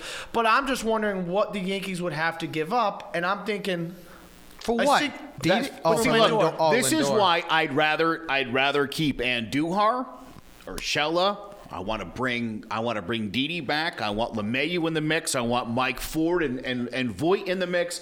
I think if- Tauchman. You want if- Tauchman Sure. back? Look, Yeah. if we learned anything this And year, Gardy, because we you're learned need a s- anything this year, it's depth. Yeah. Depth is important. Mixing and matching guys. There's no reason Miguel Andujar can't play third base once a there's week. another thing, Get though. some DH at bats. We need clutch hitting. Sure. Past two years. Well, we, we do have a clutch hitter. We have a clutch hitter named Miguel Andujar who missed the entire year. Uh, yeah, look at his he- he numbers. was good the year Look before. at his 18 numbers. He was great with runners in And, scoring and, position. and Gio was clutch too for most of the season. Yes. And in the biggest game when the Yankees lost, he was four, three for three. yeah. There's plenty of clutch guys on this team. Look again. And I think Judge could be if he was actually healthy. Yes. Now Sanchez and Stanton need work, but I think there's enough guys. Do you have I think ahead. with look, I, I think you could you could go with this team because look, you don't need a pinch hitter on this team. Every position's got depth and has a superstar at it. Put Andujar at DH when you put Gio in. Certainly a possibility. Again, I think there's going to be a lot more mixing and matching this year. I think you may not see the same lineup uh, every single night. Because again, I, I think Didi comes back. Not sure what's going to happen with first base or, or, or whether they might move somebody. The idea you're going to move Miguel Andujar is silly because he has zero It's- value expe- right now. yeah, especially now You've now. got to see the guy play. I saw somebody posted it on those Yankee pages, and those Yankee pages are quite a doozy to just listen. And Giant pages, just Facebook pages in general. Trev, I love your comments. It's it's the it's the perfect thing. I'm, Yeah. I literally just say, what is wrong with you people? Do you even hear yourselves talk? Oh, maybe we could go get Babe Ruth for uh, a Snickers doodle or something. Like, what? It's like just stop. So they said, oh, Andujar, can we trade him to go get uh, somebody, a pitcher or something? I'm like, Andujar has no value. He has absolutely zero. You can get him for a pretzel at Yankee Stadium, and you maybe have to have negotiations with that. Yeah. If you have to wait until spring training, training camp, then let him battle out with Gio. If he comes back and he looks like he did his rookie season, then okay. If you still don't want him and you want to part ways and stick with Gio, then so be it. Go find a pitcher. what's but the- if- Sure. but what's the point of trying to trade a guy with you're not, nobody's coming over is drooling at the mouth of saying, "Oh my God, we need to get Miguel, Miguel Right. Andujar because he's going to make our team so much better now." Let's say he- let's say Gio and, and Miguel get to spring training and they're both hitting 420, couple of homers each, knocking in some runs, playing solid defense. Boy, that opens up opportunities. I'm not even trading them because I'm going to keep them both because Right. Oh, what's and the Duhar chance? and- okay, uh, oh, we just talked about. and- yeah. I'm keeping them both because one, I can put Duhar in DH and keep Gio when I want to go defensively. Okay. Then there And- might and- be and here's times other that you might, but there also might be times if you're going to do the DH thing, there might be times you might not be having Stanton in the lineup then. Yeah, absolutely. If he's pl- And- if he's all, you're, he's not starting left field 162 games, it's just not going to No, happen. and the point I was going to make. so you're having Stanton on the bench. Yep. And the other thing is, what's the chance? maybe. Some in certain games for rest. And here's the other thing: what is the chance that Gio puts up the same type of reality numbers uh, that he did this year? Maybe this year he, he's more like okay, 15 home runs and 275 instead of 300, and you know 20. You know, listen, he had a great year. But one year, let's. I want to see. Don't you like as anyone? Don't you want to see two, three, four years? No, people nowadays, and I see it all the time. I think it's with people Judge- want to just give up their hope with somebody like this quick. Like people are already jumping off the bandwagon of Daniel Jones because he's, he's he turns the ball over. Like that's how fans are nowadays. We, we like to just say, "Oh, he's great." We love the like you always say, we love the now thing. Oh, he's he's awesome. I love him now. He's trending upwards. He has two bad games. Oh, he's done. I don't want him Sure, anymore. It's just Giancarlo how people- Stanton's another Jacoby It's like, wait a minute. The guy No, played remember- 158 games in 2018. I know he was hurt this year, No, but remember- Ellsbury hasn't been seen in like two years. How could you compare? No, it's like Stan. thing? He goes 0 for 5 with 5 Ks. Everybody boos him out of the stadium. Then the next game, he goes 3 for 4 with 2 home runs and a double and has 8 RBIs. We're like, I love this guy. We fleeced the Marlins. it's just this is this is how fans are. It's unfortunate. It's all about we I all agree. have these expectations, whereas baseball also has projections, and that's where the analytics. And we just had the discussion with the analytic thing. That's what it is. It's projections, and we just want we want expectations every day. We want him to be 500 home runs every every. It seems like 50 He home runs a year. every at bat. And he's terrible. We trade him then. Then he comes back and it's just how fans are. So Didi, percentage wise, on the Yankees next year. I think it's probably 60-40 he comes Wow. back to the Yankees. That's closer. And I, I, because I, agree with what Ted said. You know, Milwaukee and Cincinnati both have other options and aren't really necessarily known for opening up the books. Didi going in age 30 season, he's going to want I got 50 a multi-year I got deal. 50-50, Joe. I just see that I think they really do want him back and I think he wants to come back, but I think he wants to get his money and I just feel like they're like does he help us that much better where we maybe we could go When get he was Lindor? healthy, he was one of the best He was, but in the game. I mean Lindor. Here's if, the thing, if they're I- going after Lindor, if all the rumors are true with him go, going after Lindor, I think I think this is step one into that process. I have a hard time believing the Cleveland Indians, who Are are, trading a Lindor. team on the cusp of being eh. a Could competitive they do a sign and trade? losing, You don't- you don't see losing them? Lindor to the Yankees. That's just one of their future it- cornerstones. Sure, just makes it that much harder for them to compete for the division and for a playoff spot. Could they do a sign and trade where Yankees sign sign Didi? Didi for a two or three year deal? I don't think they would want Didi. They switch, they flip over Lindor for him, and they get other prospects. Because here's the thing. They were using the Mookie Betts thing I was reading about, where you got to use this scenario. Next year, in the trade deadline, he's going to lose value Lindor. They, he's going to be a $200 million man. The Cleveland Indians are not going to pony up $200 million. So every day that you wait, now, the, the move would probably be during after spring training, once guys come back and play and everyone. But th- they said, you start waiting, you lose value on these guys, and, the, and no one's going to pay trade for Lindor when he's going to be a free agent one year later. Yep. So you're going to pony up assets for one year for one guy. This is not like I'm going to get Kawhi for one year and go win an NBA championship. I'm getting a baseball player that's going to make my team better, but you want him for five to six years, not for one year. I'm sorry, unless you're getting Verlander or Cole and your team is the Dodgers, the Yankees, the Red Sox, or one of those premier teams, that guy is not going to make that or much of a difference. according to the Yankees fans, we're gonna get Cole Verlander. We're gonna just trade him for Ellsbury and Greg Bird. It's Just, just uh, yeah, right. Speaking of the pitching staff, I'm glad you brought up the Astros pitching staff. We're talking about the pitching staff and Hal Steinbrenner. And I know you really wanted to get on there. We asked you what what, what did what what did you want to talk about with Yeah, the Yankees right about? now? Hal Steinbrenner has been very quiet and hasn't really said anything. But I did see a, a quick quote that he he loves the starting pitching. no, so read the quote. He says, for the most part, I think our starting pitching was good this year. Steinbrenner said, even missing Severino, Jordan Montgomery, he thought they were good. He that's what. Okay. What do you okay. get? What do you get from that? Tell me, tell me where in there he says he's not opening up the purse strings. Tell me where he said we're standing pat next season with this same group. People are morons, and they're really right. What's the headline say? says Hal Steinbrenner hold the Yankees back this offseason. It, that's ignorant. It, it's it's. I mean, I, I I haven't seen that in like the Post or like uh, on legitimate. Empire with- Sports Media. Yeah, Empire Sports Media sucks. and they and listen, no, they do, and I'll tell you why. they like to write these like like these uh, salacious headlines, and it's like- Nonsensical, uh, like oh yeah, nonsense stories. Gary Sanchez is fat and lazy. Here's why the Yankees should cut him loose and sign Yasmani Grandal. Shut up. They're not doing that, you morons. They're going to get rid of the literally the best young catcher in baseball because he's still only 26. He still has all the power in the world. He still has a cannon for an arm, the best pop-up time. He was a better blocker this year. You know, you talk about the 15 errors he made this season. He had eight by the time the month of uh, April was over. And a lot of those errors should have been on the second baseman not covering, uh, not making catches on throws. All that aside, okay? These articles Yeah, are I wanna- I stupid. wanna- Talk to me, No, these Talk articles are stupid. Hal Steinbrenner is also dealing with Scott Boras. If I'm like, I'm look the the Scott Phillies- Boras and the Yankees, you know Think Scott about Boras. the is- Phillies owner last year, whatever that clown's name is. He's like, I'm going to spend stupid money, and he did. He did. On uh, Andrew McCutchen, that was stupid money. The money he gave Harper was stupid money. And what did it get him? no playoff. And, There you go. And you know who's supposed to be the stupid owner this year? Swear to God, I read about it because I read this huge article.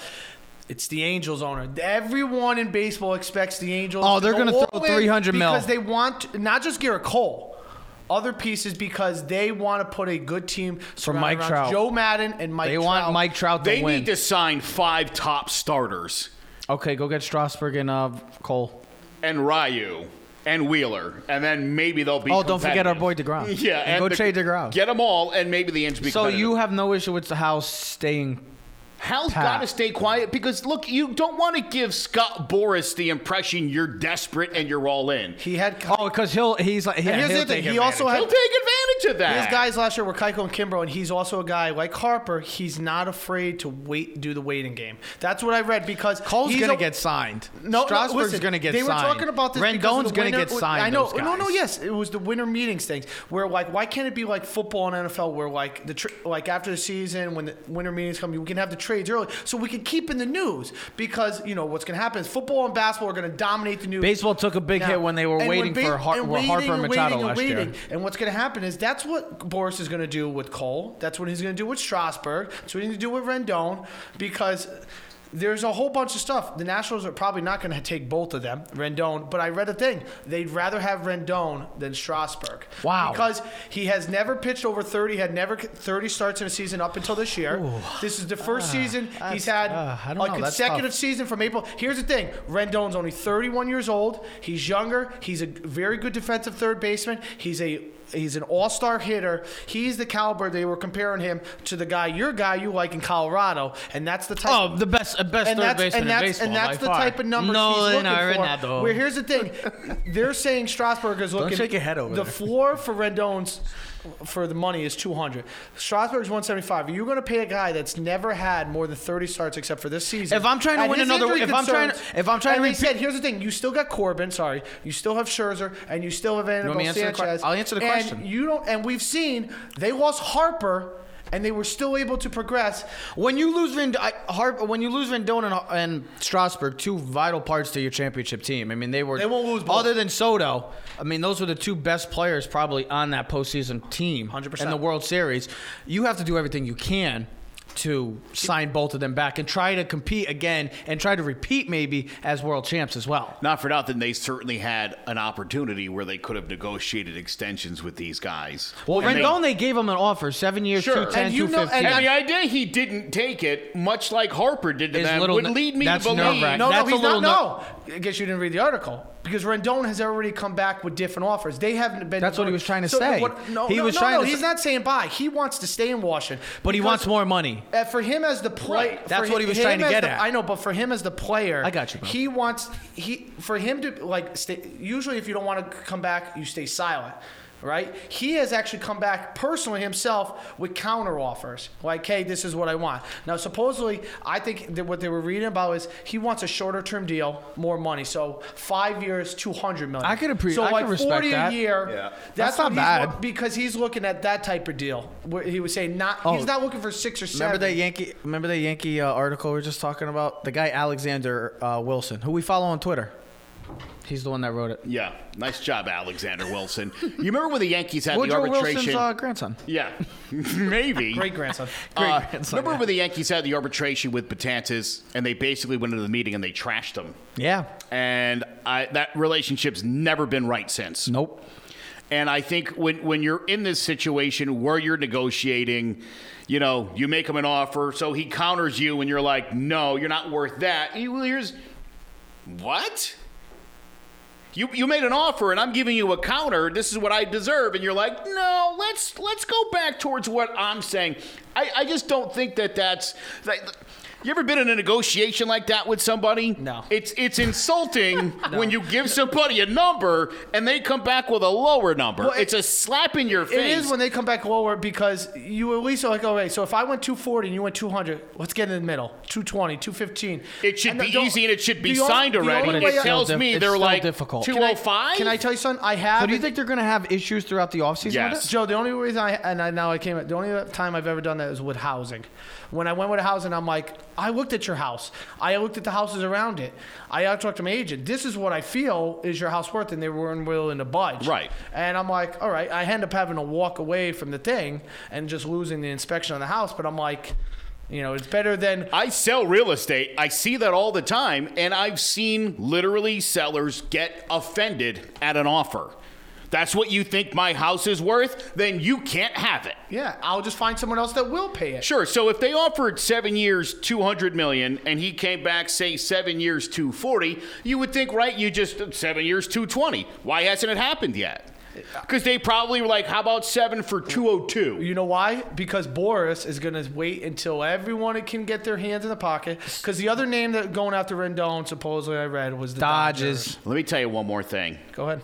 Talk. Anywhere Scott Boras is concerned, the chances of you signing where you want to sign goes down infinitely. And I heard, still heard Strasburg is still, like Gerrit Cole, very interested in hometown California. And I'll tell you what, too, uh, Tony Clark, Padres. president of the Players Union, Big has problem. been making a lot of trouble. He's been talking a lot of junk. He's been using the collusion word. I- I'm telling you, I think this could be a very contentious offseason for Because free last agency. year was the start of it. It sure was. And I think We talked about it. I it. think We Scott Boras is definitely going to try to command the most money he can get for these guys, and it may hurt a team like the Nationals. He might have three guys over 200, and one of them might be He over said those three guys will command And I'm ha- talking half a about billion dollars. I'm talking about Cola's uh, 300 million. No, Possibly. he won't get that, but he's he, they're going to. You never know. The Angels. here's- you already. We ju- you just mentioned the Angels. The Angels So, I GM. know. will- I would give him 300 million if it meant getting him in New York. So Cole, I'm not even playing. 300 You're, million? you're telling me what you saw from Cole, say the last two years. You're not convinced this guy's the real deal. 300 million. no, I'm not saying that because he's never had the significant injury like Strasburg had. Yep. He's younger than Strasburg. 300 He's a mil- hold on, hold on, hold on. But here's the thing: David Price wasn't even close to 300 million. If if the But we knew David Price shouldn't have been. I mean, we knew we knew what if, David if we're, Price if we're was. using a housing I mean, thing, was, and you and me are negotiating a house, and the house is going for 240. Now we both go have to put our best offer in. I put in at 235. You go 240. Then have it. My best offer is 235. I'm not going to overgo just because I want the house. David Price was a flip. 300 million. I would do it. We we talked at the deadline this year, and I told you there was nobody I was interested in. Yep. And I think that worked out well for the Yankees. Their second half record was phenomenal.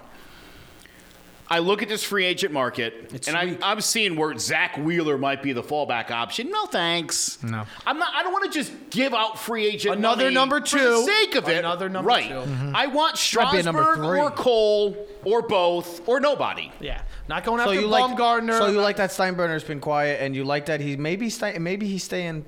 I think he's he not- has he to mu- seem like he's happy with what he has. Trev, use I your might Instagram think about you sent me. CC.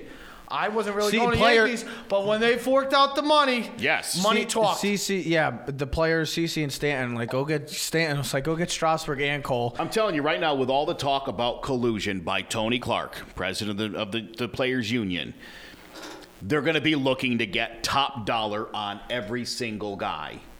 Okay, they're not. The union will not allow you to take a hometown discount to go play in Southern California. They won't do it. Remember when A Rod tried to give money back Yeah. to, to make the the the the, Sox, the the deal with the Red Sox go through? He was told no. they were like, no, no, no. You They're not in, in at this critical stage of free agency. They're not going to allow the top starter on the free agent market to take a little bit less or a shorter deal to stay where they're not going. The union will never allow it. Plain and simple. Be interesting. Mark my words. We'll be talking about. Sounds good, Joseph. Thank you so much for joining us as always, Man, buddy. that's awesome. It. That was Everybo- a much longer and better baseball segment than I thought. it was- Everybody, was we are be. signing off. we are signing off. We are keys Thank. God. Everybody have a great weekend. I know I will. I'm going to celebrate Joe, my it's birthday. Trev's birthday. birthday, brother. Joe, what are you doing Sunday? What are you doing Sunday? I'm, a, I'm available. Where are we Wanna heading? Oh, you're coming Trev, to my house? Come to our house. Trev's birthday. We're having a big party. Giants Jets game. Oh, yes. We got two TVs set up. Maybe I'll actually text you this time. Let's do it. I'll it. remind it. 10 o'clock in the morning, we're going to wake up. I'm bringing my TV downstairs. We're going to have red We're not telling the whole story. We're just having it's a, it's a get together for the Giants Imagine- and Jets. I love it. I'm in.